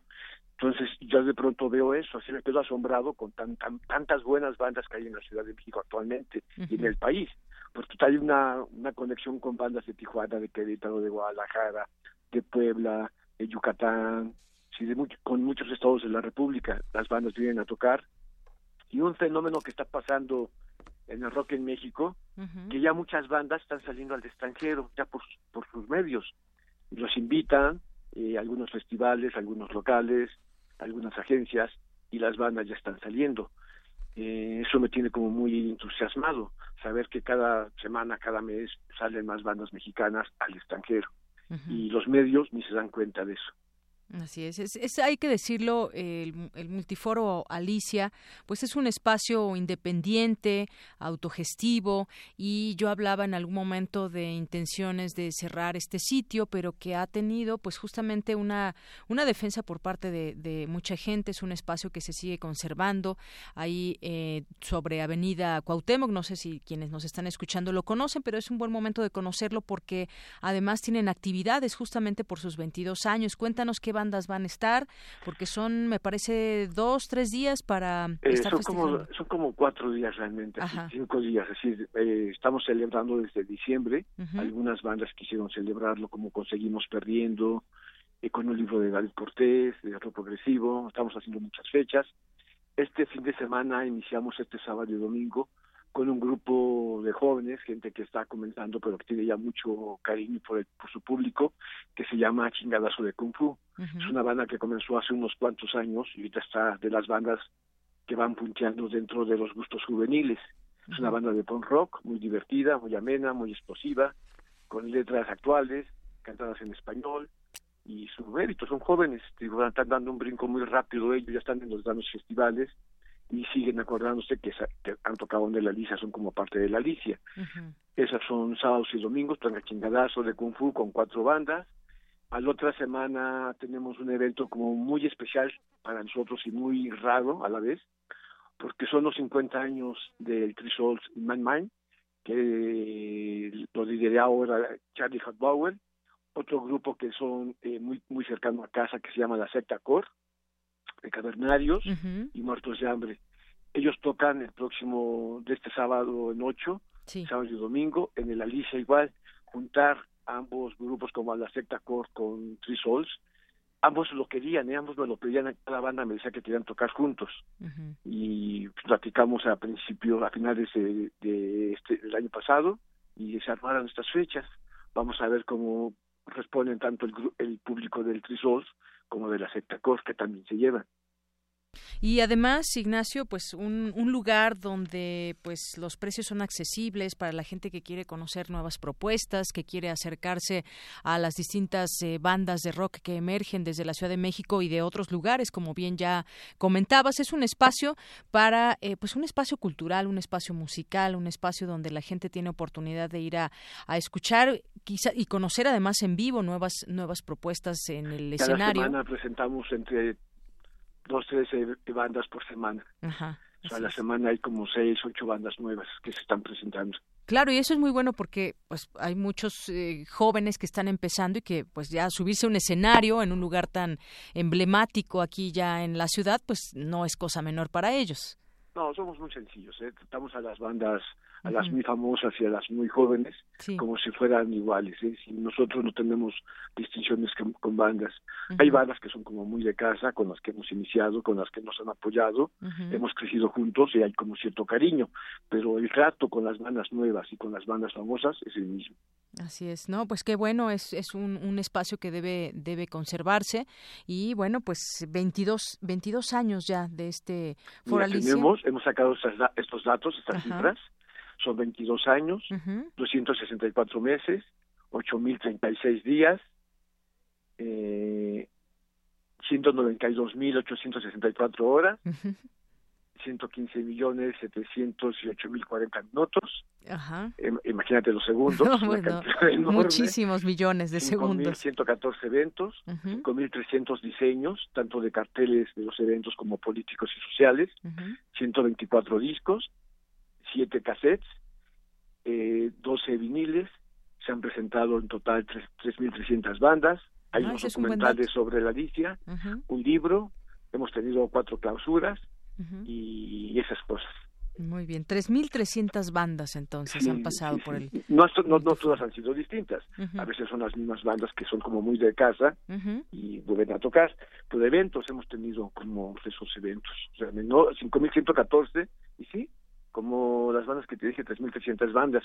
Hay muchas bandas que van saliendo muy buenas, unas se desesperan, unas no acaban su ciclo, pero es porque no hay mucho apoyo, no hay muchos lugares, es muy difícil entrar a las radios, muy difícil entrar a festivales, los medios impresos cada vez tienen una sección menos de música y de rock, entonces es muy complicado para las bandas mantenerse y, y aguantar eh, la presión. Muchas bandas se desesperan, hay que pagar ensayos, hay que pagar eh, equipo, pagan diferentes gastos. Las bandas a veces como que no, no aguantan y se desintegran. Pero sí se han perdido muchas bandas. Y lo que vemos ahora de cinco años para acá es lo que te digo que es un fenómeno como del para nosotros. A nivel interno es como la época de oro de la música del rock en México.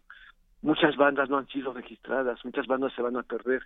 Yo hay tantas tantas bandas y hay tan poca importancia por los por lo que está pasando ahora a nivel musical. Hay dos o tres estaciones de rock en la Ciudad de México. Sí. no todas pueden darle cabida a las bandas A no porque no todas, quieran claro. sino pues no se puede. Hay muchas bandas. Entonces yo creo que se están perdiendo mucho registro interesante de lo que está pasando en la ciudad, no nada más en las músicas de rock, sino en la música tradicional, en la música de blues, en la música de jazz, en la música de concierto, en la música más elaborada. No hay un seguimiento real, como que lo vamos dejando de fuera y nos vamos metiendo al gusto de la industria, lo que la industria quiere que vayam- vayamos escuchando y vayamos consumiendo pero hay muchas, muchas bandas ahora que sí les recomiendo que se metan a los espacios, a los antros, a los lugares tipo Alicia o, ba- o bares, a escuchar a las bandas. Bueno, pues este es uno de los lugares donde se pueden escuchar justamente esas nuevas propuestas. Eh, ¿Dónde se ubica en Avenida Cuauhtémoc? ¿Qué número es, Ignacio? 91A, Colonia Roma, y no le pasó nada a Alicia, ¿eh? sí, quedó A raíz del temblor no pasó Pues nada. sí, nosotros- yo sí pensé que había estado muy grave la Ujú. yo que en tu casa, me fui a la colonia Roma rápido a ver qué pasaba y vi que el lugar estaba impecable, así no se nos cayó ningún disco, ni una botella, Y ya tienen su libro. diagnóstico y todo. ya todo, no, fueron, fueron am- am- amigos arquitectos, ingenieros a ver y me decían, no, porque arriba nosotros en el- cuando iniciamos el, el espacio, por consejos de un amigo ingeniero, me dijo, oye, viene mucha gente, eh, ¿qué te parece si te ponemos una, un piso de acero, una placa de acero? Me dijo ahí, yo te recomiendo eso cuando iniciamos, ¿eh? hace 20 21 años fue eso, hizo esa recomendación, quitamos el, el piso que había, pusimos la placa de acero, y lo que él me recomendó es, pon, no pongas losa, no pongas nada pesado, aunque se haga un poco feo por fibra de vidrio, no pesa, si se llega a pasar, a pasar algún terremoto o algo aquí en la Roma, una una fibra de, una, una lámina de fibra de vidrio, pues lo levantas con la mano. Me dijo, no te preocupes, vamos a insonorizarte bien, vamos a hacer cosas, cambios, no te preocupes, aunque se vea medio rupestre, pero es lo más sano, si no, no vienen muchos muchachos, no va a pasar nada, y sí, eso, eso nos han dicho siempre. Muchos muchachos y luego bailan, pues Exacto, y lo que hemos pasado, sí que hay algunos problemas de clausuras, no son problemas legales, son más a veces presiones de las autoridades que quieren que participes con ellos en algunos eventos. Dices que no, que no te puedes, que nunca lo has hecho. Y entonces te comienzan- encuentran algo. Exactamente, te empiezan a molestar. Es lo que siempre ha pasado con nosotros. Muy bien. Bueno, pues ahí está este lugar al que invitamos desde aquí a que lo conozcan y las nuevas bandas, nuevas propuestas en Cuauhtémoc 91A, Colonia Roma. Colonia Roma, y el que no conoce la Alicia, ¿qué es lo que dije? ¿El, el bicho? A, a ver, dime, no recuerdo. El que no conoce la Alicia, robándonos la idea de, la- de Los Ángeles, no conoce la Ciudad de México. Exactamente. Muy bien, pues muchísimas gracias. Yo sí lo conozco, déjame decirte, Ignacio, he ido muchas veces, pero no me sabía ese ese lema y sí, en, algún momento, como tú decías, cuando tenía 20 años, ya tiene tiempo. tenemos 22 años. iban así los chavitos de 20 años, hoy tienen 42, uh van a los hijos y me los presentan. ¿eh? Ándale, bueno, pues ya, ya, ya iré yo también con mi hija. E-, eres bienvenida. Muchas gracias, Ignacio. y fíjate, nos vamos a despedir de esta entrevista justamente con Chingadazo de Kung Fu. Muchas gracias, nos esperamos. Gracias, Ignacio. Hasta luego. Hasta luego. Bueno, pues ahí está Ignacio Pineda, fundador del foro Alicia.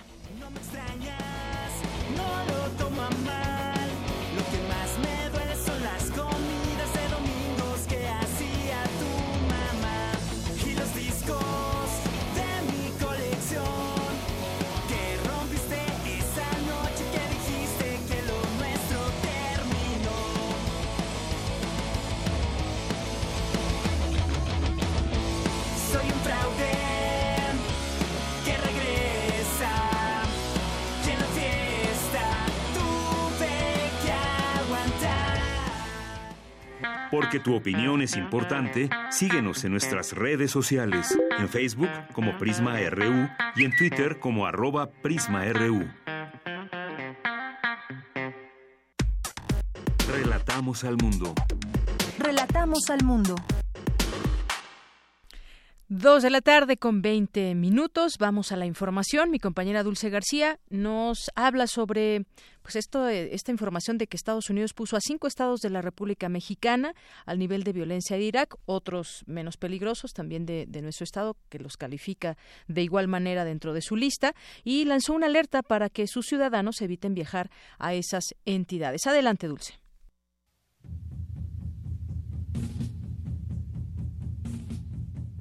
Apenas ayer, Michoacán sufrió una ola de violencia y bloqueos carreteros. Un comandante de la policía de Michoacán, gravemente herido. Dos bases policiales, de Zaguayo y Zamora, fueron rafagueadas. Hay tres sicarios detenidos y varios bloqueos en carreteras estatales. En tanto, algunos diarios califican como sangriento el inicio de 2018 para Colima aparición de cuerpos descuartizados y ejecuciones múltiples, principalmente en los municipios de Tecomán y Manzanillo. Uno de los casos de mayor impacto ocurrió la mañana del domingo 7, cuando un grupo armado ejecutó a seis personas e hirió a dos más que se encontraban tomando leche caliente en el rancho El Güero. En Guerrero, el panorama no es diferente. Luego de que policías comunitarios capturaran a Iván Soriano Leal, un exmilitar vinculado a la venta ilegal de armas, un grupo armado acompañado de policías estatales y soldados irrumpió en el poblado de la zona rural de Acapulco, donde se enfrentaron con los comunitarios. El saldo, 11 muertos y 38 heridos. 1 de enero de 2018. Entre los encabezados de las primeras notas del año nuevo se lee, Sinaloa se tiñó de rojo en 2017. 1.568 asesinatos, 93 de estos solo en diciembre. ¿Para qué decir más? Hace unas horas, en Tamaulipas, elementos del ejército que realizaban labores de vigilancia en el ejido Luis Echeverría, en el municipio Díaz Ordaz, en los límites con Nuevo León, abatieron a cuatro sujetos armados que le salieron al paso en una brecha.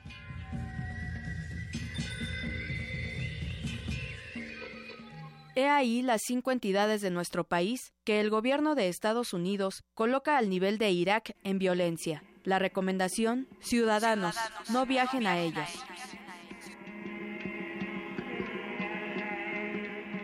Pero hay además otros 11 en clasificación media. Por si fuera poco, también Canadá ha lanzado su advertencia sobre la criminalidad en este país. ¿Son justificadas esas comparaciones que hacen los vecinos del norte? El doctor Javier Oliva Posada, académico de la Facultad de Ciencias Políticas y Sociales de la UNAM, brinda un análisis. Los criterios que se utilizan son básicamente eh, las tablas de comparación mundial en términos de violencia. Básicamente se tratan de delitos, homicidios por cada 100.000 habitantes. En ese sentido, pues evidentemente eh, hay partes de nuestro país, como el estado de Guerrero, por ejemplo, que tomados como una entidad, como, si fueran un país, eh, pues sí tienen elevados niveles arriba de, de, escenarios bélicos como Irak o Afganistán. Sin embargo, El problema es que ni Veracruz, ni Guerrero, ni los de otros estados que están siendo citados, pues son comparables a un país completo como es el caso. Entonces, desde mi perspectiva analítica, metodológica, me parece que es una, una comparación equivocada. El Departamento de Estado de Estados Unidos renovó el sistema de alertas que emite para advertir a sus ciudadanos sobre las medidas de precaución que deben tomar antes de viajar a cualquier país del mundo. En adelante este sistema no se llamará alerta de viaje. Su nombre cambia a información para viajeros, lo que tiene la finalidad de hacer menos burocrática la clasificación. Oliva Posada explica en qué consiste esto. En términos generales el efecto es el mismo, es decir, eh, coloca a nuestro país y algunos estados de la República en una situación de debilidad, de, de fragilidad institucional, de tal manera que, eh, pues, como quiera que se vea, se trata de una presión eh, diplomática y, y, política ante el aumento, este, que es incuestionable, de la violencia en varias partes de nuestro país. Las autoridades de Estados Unidos decidieron ahora clasificar a las naciones en categorías del 1 al 4, siendo este último el máximo nivel de alerta. En el nivel 1 se pide a los ciudadanos tomar las precauciones normales. En el 2, tener mayor cuidado. En el 3 piden considerar el viaje y el 4 recomienda no viajar en absoluto. México fue ubicado en general en el nivel 2. Sin embargo, cinco entidades fueron catalogadas en el nivel 4, ¿Alguna vez habrán imaginado los mexicanos que ciertas partes del lugar en donde nacieron se ubicarían en peligrosidad al nivel de países como Afganistán, Irak, Irán, Libia, Siria, República Centroafricana, Corea del Norte, Somalia y Yemen? La diferencia es que México no está en guerra. Para Radio UNAM, Dulce García.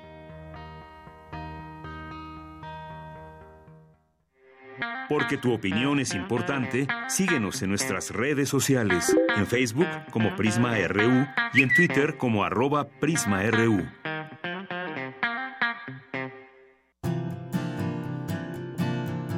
Gaceta UNAM Bien, y ahora es momento de irnos a la Gaceta UNAM y platicar con su director, Hugo Huitrón. ¿Qué tal, Hugo? ¿Cómo estás? Muy buenas tardes. ¿Qué tal, Deyanira? Buenas tardes. Bien, pues aquí en mis manos tengo este cartel ganador del concurso sobre discapacidad tejiendo el futuro. Sí, es un cartel de un concurso que se convocó de dibujo, ilustración, pintura sobre discapacidad. Y este es el en la portada tenemos el cartel ganador, su autora Valeria Margarita Neri, de la Preparatoria 3. aquí hubo participación de varias personas, de varios alumnos, y también las tenemos más ilustraciones de más carteles en las centrales de la Gaceta. Así es, Hugo. Oye, y también quisiera comentar esto que viene enseguida después de la contraparte del cartel. La Gaceta Ilustrada es tuya, en que pueden enviar fotos los universitarios de todos los territorios Puma, y aquí vienen algunas características para que pues puedan ser publicadas sus fotografías. Sí, en efecto, tenemos esta convocatoria donde pues, ha tenido buen resultado, donde están participando alumnos, trabajadores, profesores, y bueno, estamos este, tratando de que participe toda la comunidad y nos envíen los este, rincones de la universidad. Eh, como tú sabes, la biblioteca es emblemática.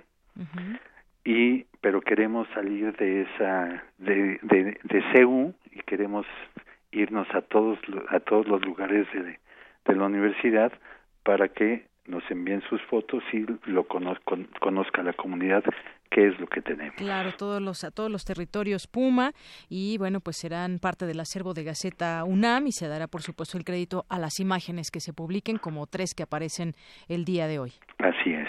¿Qué más hubo? Cuéntanos. Eh, mira, en academia tenemos que en la Facultad de Química se desarrollan nuevos materiales para cicatrizar quemaduras. Este es un trabajo de Gerardo Leiva Gómez, que son nuevos materiales para la cicatrización de heridas causadas por quemaduras. Así es, la reparación de la piel en contra también de algunas bacterias. Así es. Y en otra nota tenemos que es factible convertir dióxido de carbono en hidrocarburos. Esta es una investigación del Instituto de Química que eh, el propósito es convertir el dióxido de carbono en productos útiles como el etileno. El etileno es un precursor del polietileno, ¿sí? Pero elaborarlo a partir del dióxido de carbono eh, sería una opción mucho más amigable con el medio ambiente. Así es, disminuir también la, la contaminación en, en grandes metrópolis como esta, la Ciudad de México. Así es. Y también tenemos el programa, una nota sobre el programa espacial Impul, que el programa espacial impulsa proyectos de mini, satélites. En este 2018 se va, se va a llevar un concurso que se llama CANSAT, que, o satélites enlatados, que donde ya se inscribieron 65 equipos conformados por unos 350 estudiantes. Así es. Y bueno, también viene la presentación de Carta de Deberes y Obligaciones de las Personas, que justamente aquí también ya hablábamos hace unos momentos en, en Prisma RU. Sí, en efecto. Y en comunidad tenemos algo que también ya se ya se platicó, pero que es muy importante, que Víctor Cruz es uno de los 10 mejores científicos del mundo. La revista Nature destaca su trabajo durante la, emergencia de los por los terremotos que sacudieron al país en septiembre. Y tenemos también eh, en cultura, tenemos la restauración de unas campanas robadas del siglo XVIII unas campanas que fueron robadas de en Escobedo, Montemorelos, Nuevo León, y que conjuntamente, investigadores de la UNAM, conjuntamente con el Instituto Nacional de Antropología e Historia, hicieron la restauración de estas campanas. Y una nota muy interesante de una pintura de Frida Kahlo, La Mesa Herida, que es una de las obras más buscadas de, de esta gran artista y que se fue en algún tiempo, se fue a Rusia y, por ahí se extravió. Así es, esta obra que fue exhibida por primera vez en 1940 en una exposición internacional de surrealismo. Sí, y además es la obra de mayor dimensión que produjo Frida Kahlo de 1.20 por 2.45 metros. Así es, y que no fue muy bien calificada en aquel momento por, por la crítica. Así es, no fue bien calificada, bueno, pero tiene toda la, todo el sello de Frida Kahlo, la pintura, que se hizo en 1941, tiene todo el sello de la gran artista. Así es. Y tenemos también otra nota de eh, en cultura de historia, puente con la historia de Radio UNAM es, ¿Verdad? Es un, es un libro que habla sobre diferentes aspectos que, que, se suscitaron.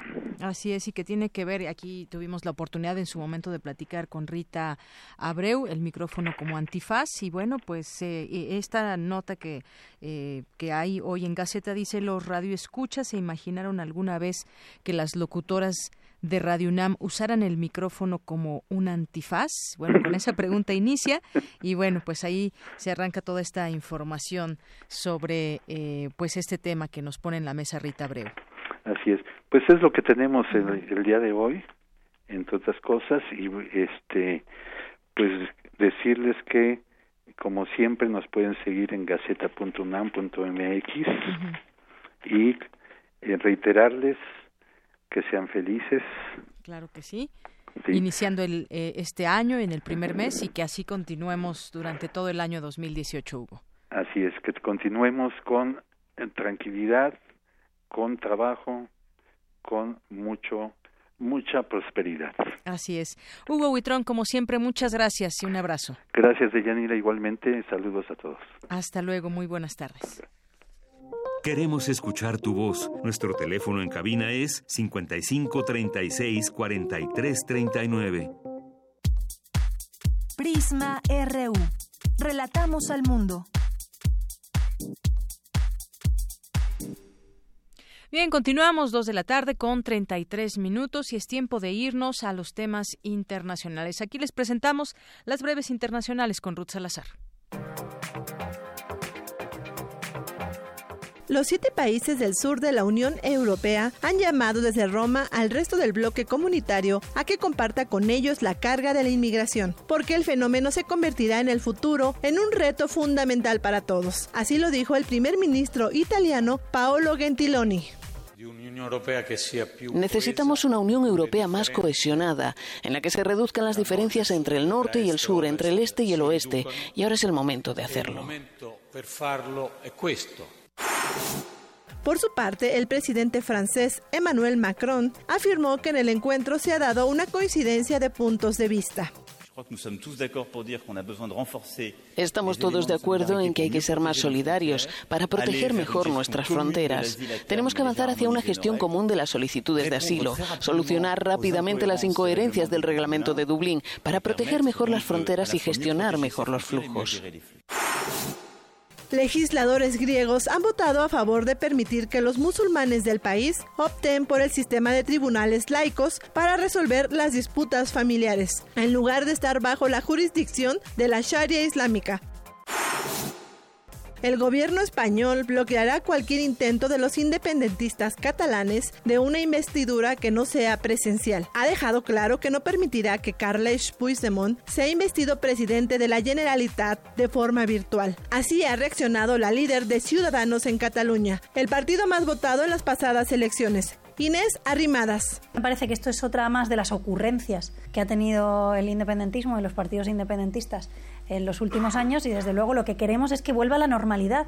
Y la normalidad no es estar debatiendo de si un señor huido de la justicia viviendo en Bélgica puede ser investido presidente por Skype. La normalidad es presentarse, defender en el Parlamento un proyecto para todos los catalanes, cumplir las leyes.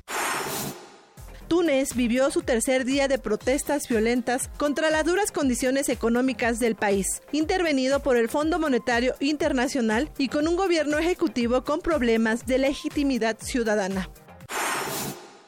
El gobierno de Israel aprobó la construcción de más de 1.100 viviendas de colonos en territorio palestino, lo cual, según el derecho internacional, es ilegal.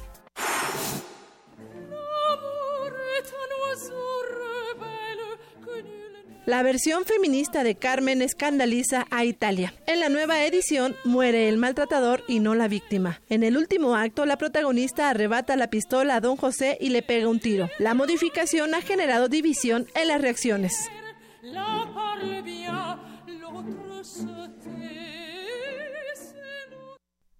Muchas gracias, Ruth Salazar. Y bueno, pues hay un tema también que ayer rápidamente también mencionábamos en los temas internacionales, este diálogo que se rompe con el Ejército de Liberación Nacional allá en Colombia. Justamente platicaremos de este tema con el doctor Efraín Hernández del Valle. Él es internacionalista y académico de la FESA Catlán de la UNAM. ¿Qué tal, doctor? Bienvenido a este espacio. Buenas tardes. Buenas tardes, un placer saludarle. Bien, y después de que el presidente Juan Manuel Santos llamara a consultas al jefe negociador del gobierno, Gustavo Bell, en los diálogos con el Ejército de Liberación Nacional, tras los ataques de esa guerrilla contra la fuerza pública y la infraestructura, eh, pues la delegación de la insurgencia en Quito se pronunció para pedir que las negociaciones continúen. Por una parte, pues veríamos quizás, no sé, una división entre quienes llevaron a cabo estas acciones, pero quien también quiere el diálogo, doctor. Así es, claro. Este, a mí me parece que, ha, habido una, ruptura al, interior del de, Ejército de Liberación Nacional que eh, ha, ha, mantenido esta, esta condición de, de, de un lado la condición del diálogo y por la otra las, las acciones eh, eh, de, violencia. Entonces a mí me parece que eh, no es tan sencillo tomar una, una decisión en tanto no se resuelva la, la decisión que ha habido al interior del, del, propio movimiento guerrillero. Y, y, por el otro lado no le queda otra más que al, al propio gobierno que mantener la posición de un posible diálogo, puesto que existe una ala del ejército que pudiera tomar esa determinación de, del diálogo al, para poder resolver la, la, situación que existe en ese en esa parte del mundo.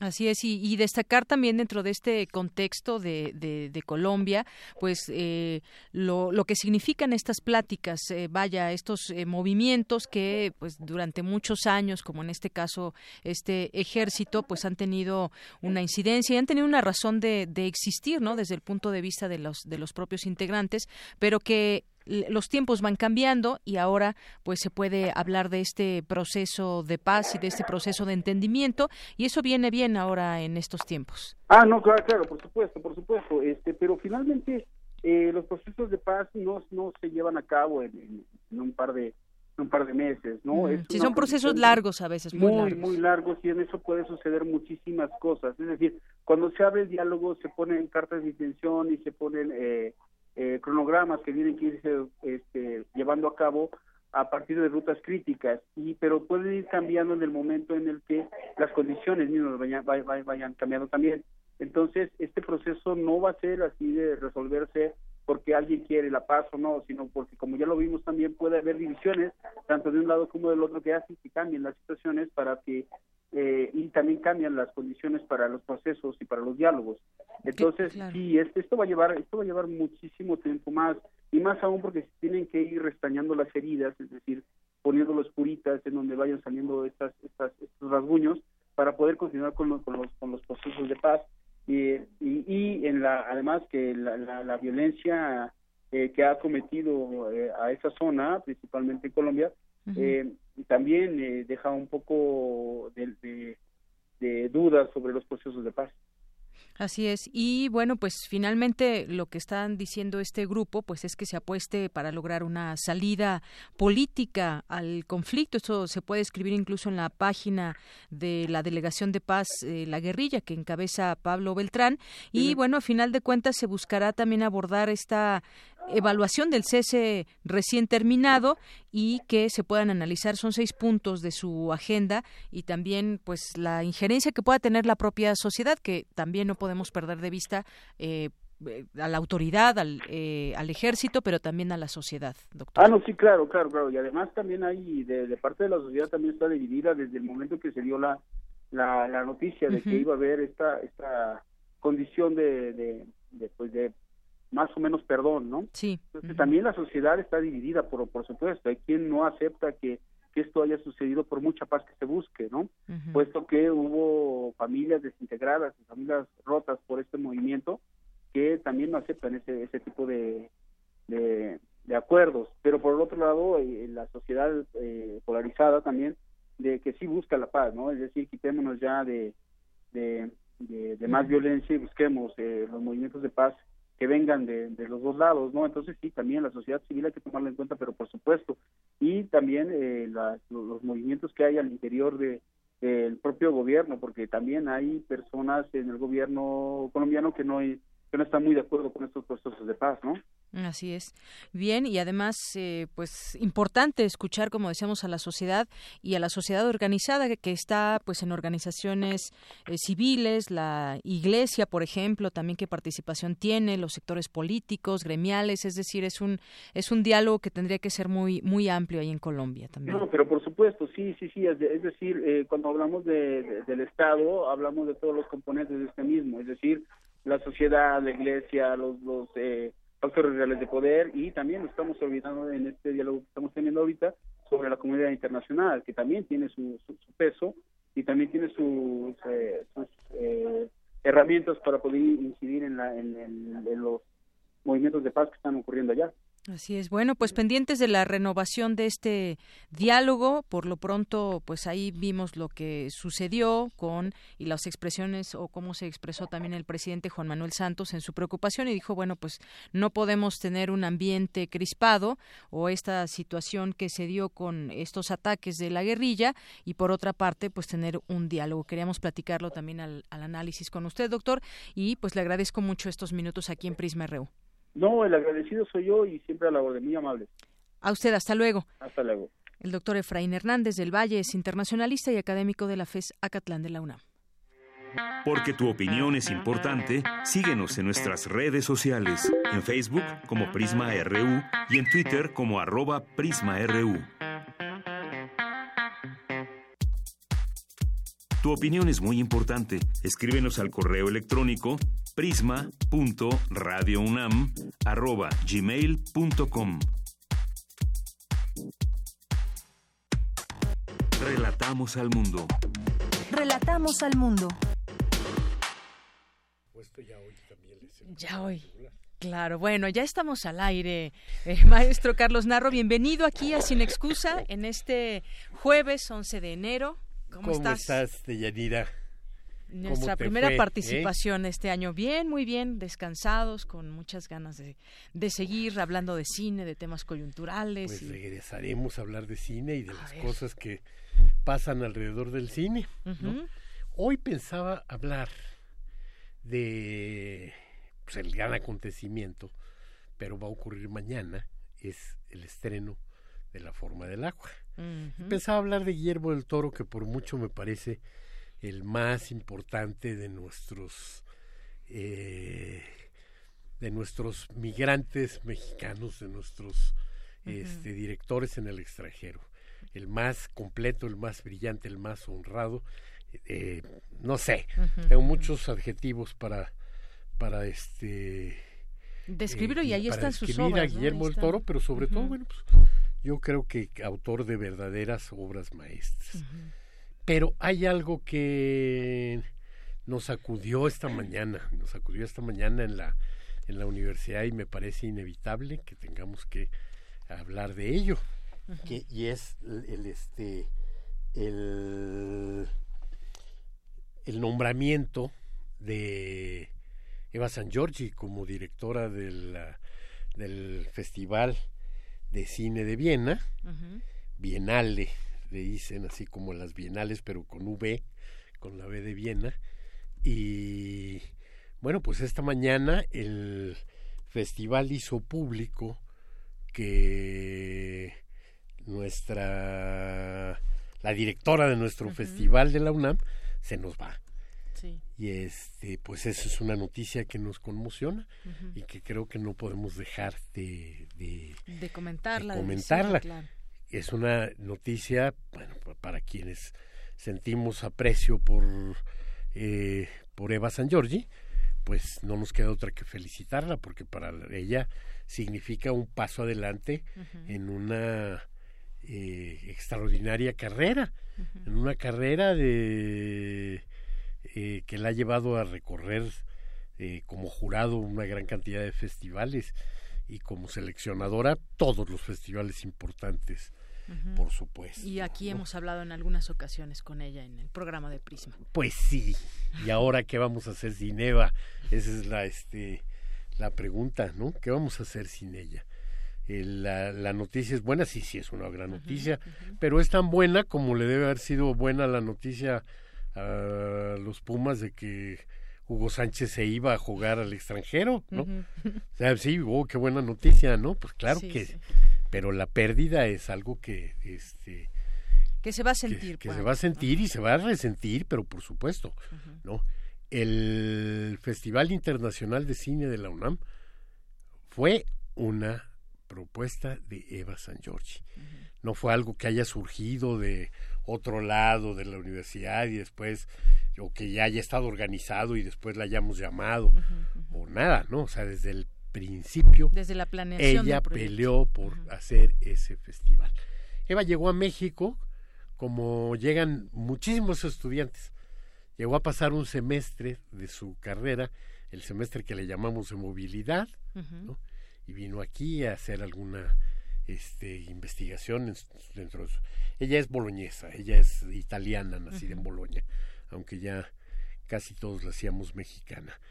El asunto es que llega muy chavita, pues como cualquier estudiante de licenciatura, viene a, tomar sus materias de este de movilidad y a darle un vistazo a la situación de la prensa en México y pues decide quedarse, ¿no?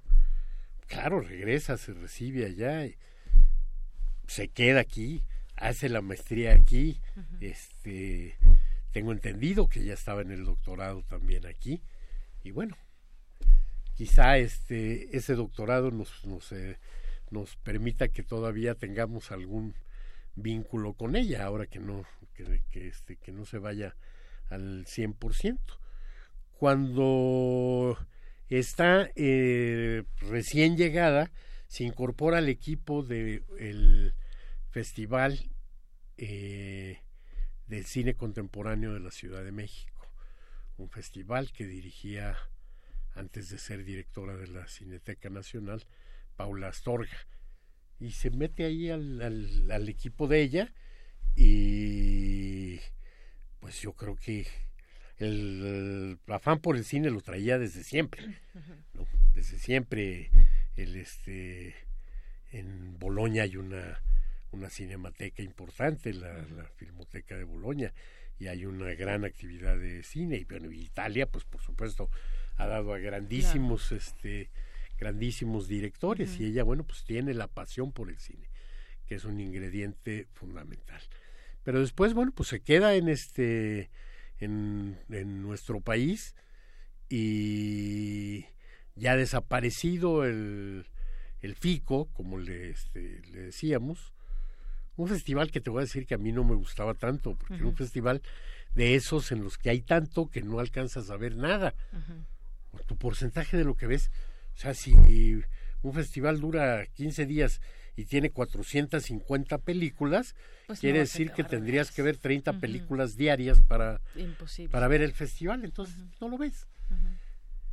Pero extrae yo creo que lo mejor de lo que de lo que era la propuesta del del FICO y con su propia personalidad y con su propio empuje, le da una, una vida propia y genera un festival como no había existido en nuestro país. Y de pronto construye el FICUNAM, que para mi este, gusto cinéfilo eh, y para, para el de muchos, yo creo que se convierte en el festival de cine más importante que, hemos tenido en la Ciudad de México y en un país centralizado como esto como este pues eso significa decir en el país este prácticamente. Y un éxito rotundo también en las taquillas que estaban llenas durante durante el festival. Pues porque genera algo que no existía sí cubre un terreno que no está cubierto en ningún otro lado y le da y además es un tino. Eso tenía que ocurrir en la UNAM. Claro que tenía que ocurrir en la UNAM y le da a los estudiantes universitarios y a la comunidad universitaria la posibilidad de entrar en contacto con todas las manifestaciones importantes del arte cinematográfico contemporáneo, con una visión que no es posible encontrar en las salas este, comerciales. Es más, con una visión que tampoco es posible encontrar en los ojos tradicionales de los este, cinéfilos, eh, cineclubistas y demás que, hemos sido tantos en este país. Entonces, Eva verdaderamente genera algo distinto y genera algo que solo era posible en la, en la universidad. No hubiera sido posible en, en Cinépolis, ni en Cinemex, ni en ninguno de estos otros lados. no, no hubiera sido posible este, en otras eh, ciudades ni hubiera sido posible patrocinado por la Secretaría de Cultura del Estado de Nayarit o de Baja California eh, este norte con todo lo importante que sean Tijuana, Mexicali y Ensenada. No lo no lo hubiera no, no lo hubiera sido. ¿Por qué? Porque es un festival que necesitaba justo una audiencia. Iba al encuentro de una audiencia. Iba al encuentro de una audiencia que solo podía estar o que era mucho más fácil encontrarla concentrada, ¿no? Este, exagero cuando digo que solo podía estar ahí, porque cinéfilos sabemos dispersos por todas partes, pero ahí estaba concentrada. Entonces, eh, desde el inicio acude al público al que estaba destinada, al público que si llamamos el cine y nos gustan este, las otras eh, las otras propuestas y nos metemos a ver la Guerra de las Galaxias y, la disfrutamos tanto como si vemos este eh, una revisión de Bergman. Pero eh, necesitamos algo más, las propuestas que rompen absolutamente con lo que está establecido. Las, las propuestas que te están marcando los derroteros de lo que va a ser el cine del, del futuro. Que de pronto ya está ahí, pero ya nos está proponiendo otras cosas. O sea, sí, sí, claro, hay grandiosas películas hechas bajo los esquemas más estrictos y rigurosos y las normas del este habituales del, del guion, habituales en la obra dramática desde Aristóteles, y que entonces, bueno, pues a los 10, 15 minutos de ver la película ya sabes en lo que va a terminar, ¿no? o sea, las películas que no te van a, dar ninguna sorpresa. Y no están mal, ¿no? O sea, a nadie que vamos a ver una nueva versión de eh, Ricardo III o de Romeo y Julieta, nos sorprende lo que va a pasar, ni nos asusta que vaya a terminar como termina. ¿no? Pero sí es cierto también que habemos una buena cantidad de eh, espectadores que estamos ávidos eh, de un cine al que tenemos que exigirle que no se limite exclusivamente al conteo de las historias, que sea un cine que se asuma en toda su profundidad como un lenguaje distinto a los otros lenguajes y como una manifestación, una forma del pensamiento humano y que por lo tanto nos puede estar proponiendo otras cosas. Eva San Giorgi estaba muy clara en eso.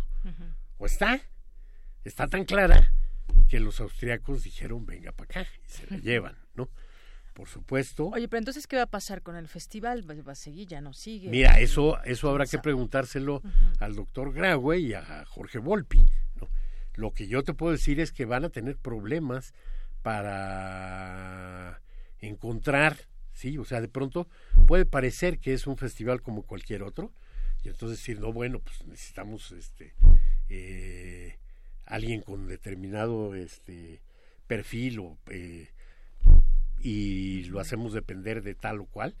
Y yo te voy a decir, cualquiera de cualquier decisión que, que no tome en cuenta qué es lo que esencialmente es ese festival, lo va a llevar a la, a la derrota. ¿sí? No basta nada más con decir el festival debe continuar, sino el festival debe continuar y profundizar lo que ya ha hecho. ¿no? O sea, no necesitamos que en la UNAM exista un festival como el de Morelia o como el de Guadalajara, ¿no? que son los festivales notables del este del país. En el país hay dos mil festivales de cine, ¿sí? Pero solo había un FICUNAM. Y solo en ese FICUNAM podían pasar las cosas que pasaban. Solo ahí podíamos encontrarnos con las, eh, las aportaciones de los artistas de otras disciplinas al lenguaje del cine. Solo ahí podíamos eh, tener la posibilidad de eh, tenerlo y además tenerlo presente, no tener la presencia de alguien como este eh, Veracetacul, ¿no?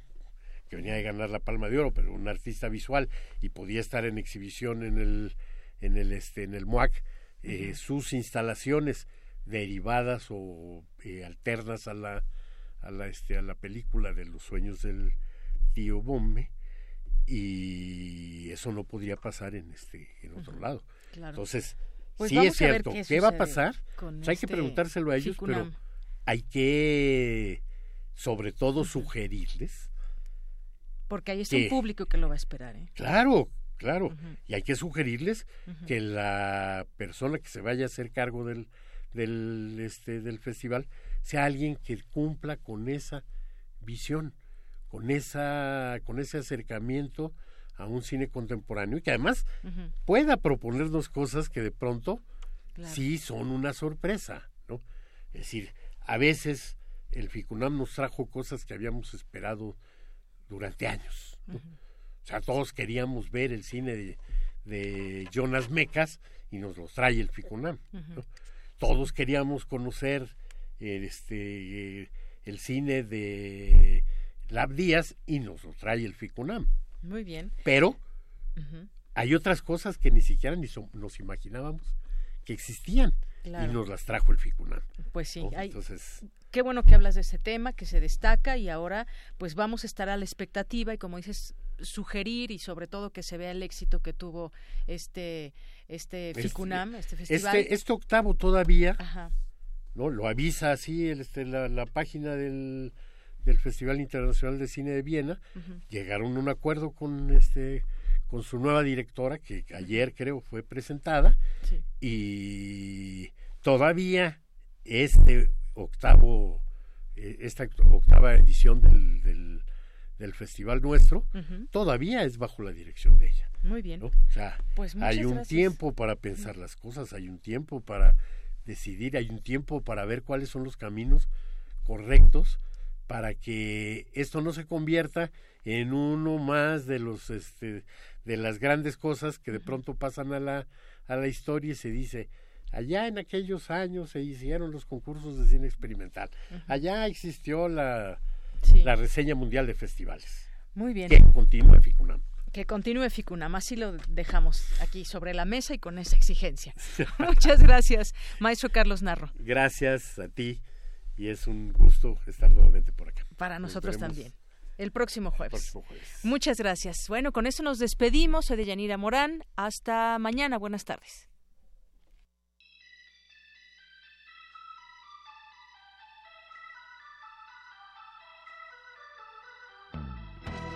Fue un 11 de enero pero de 1967 cuando la Ciudad de México se pintó de blanco.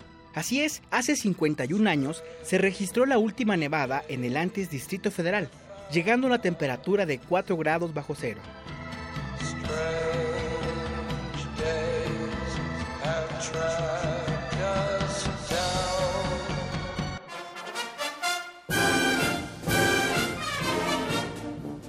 Un 11 de enero pero de 1861, el Benemérito de las Américas entra triunfal a la Ciudad de México, poniendo fin a la Guerra de Reforma. También un 11 de enero, pero de 1949, nació el escritor, periodista y activista hispano-mexicano Francisco Ignacio Taibo Maojo, mejor conocido como Paco Ignacio Taibo II.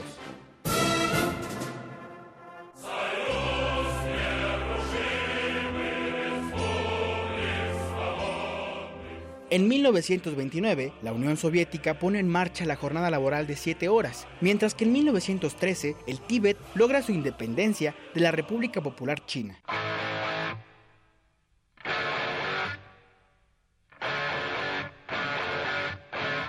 ...1985...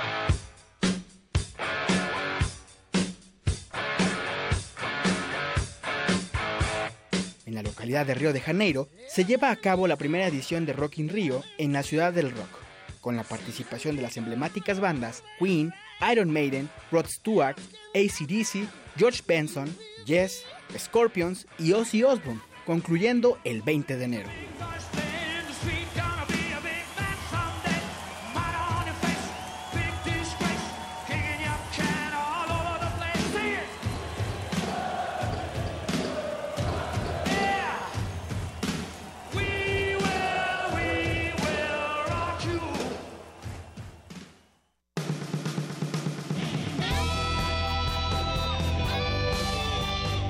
RU.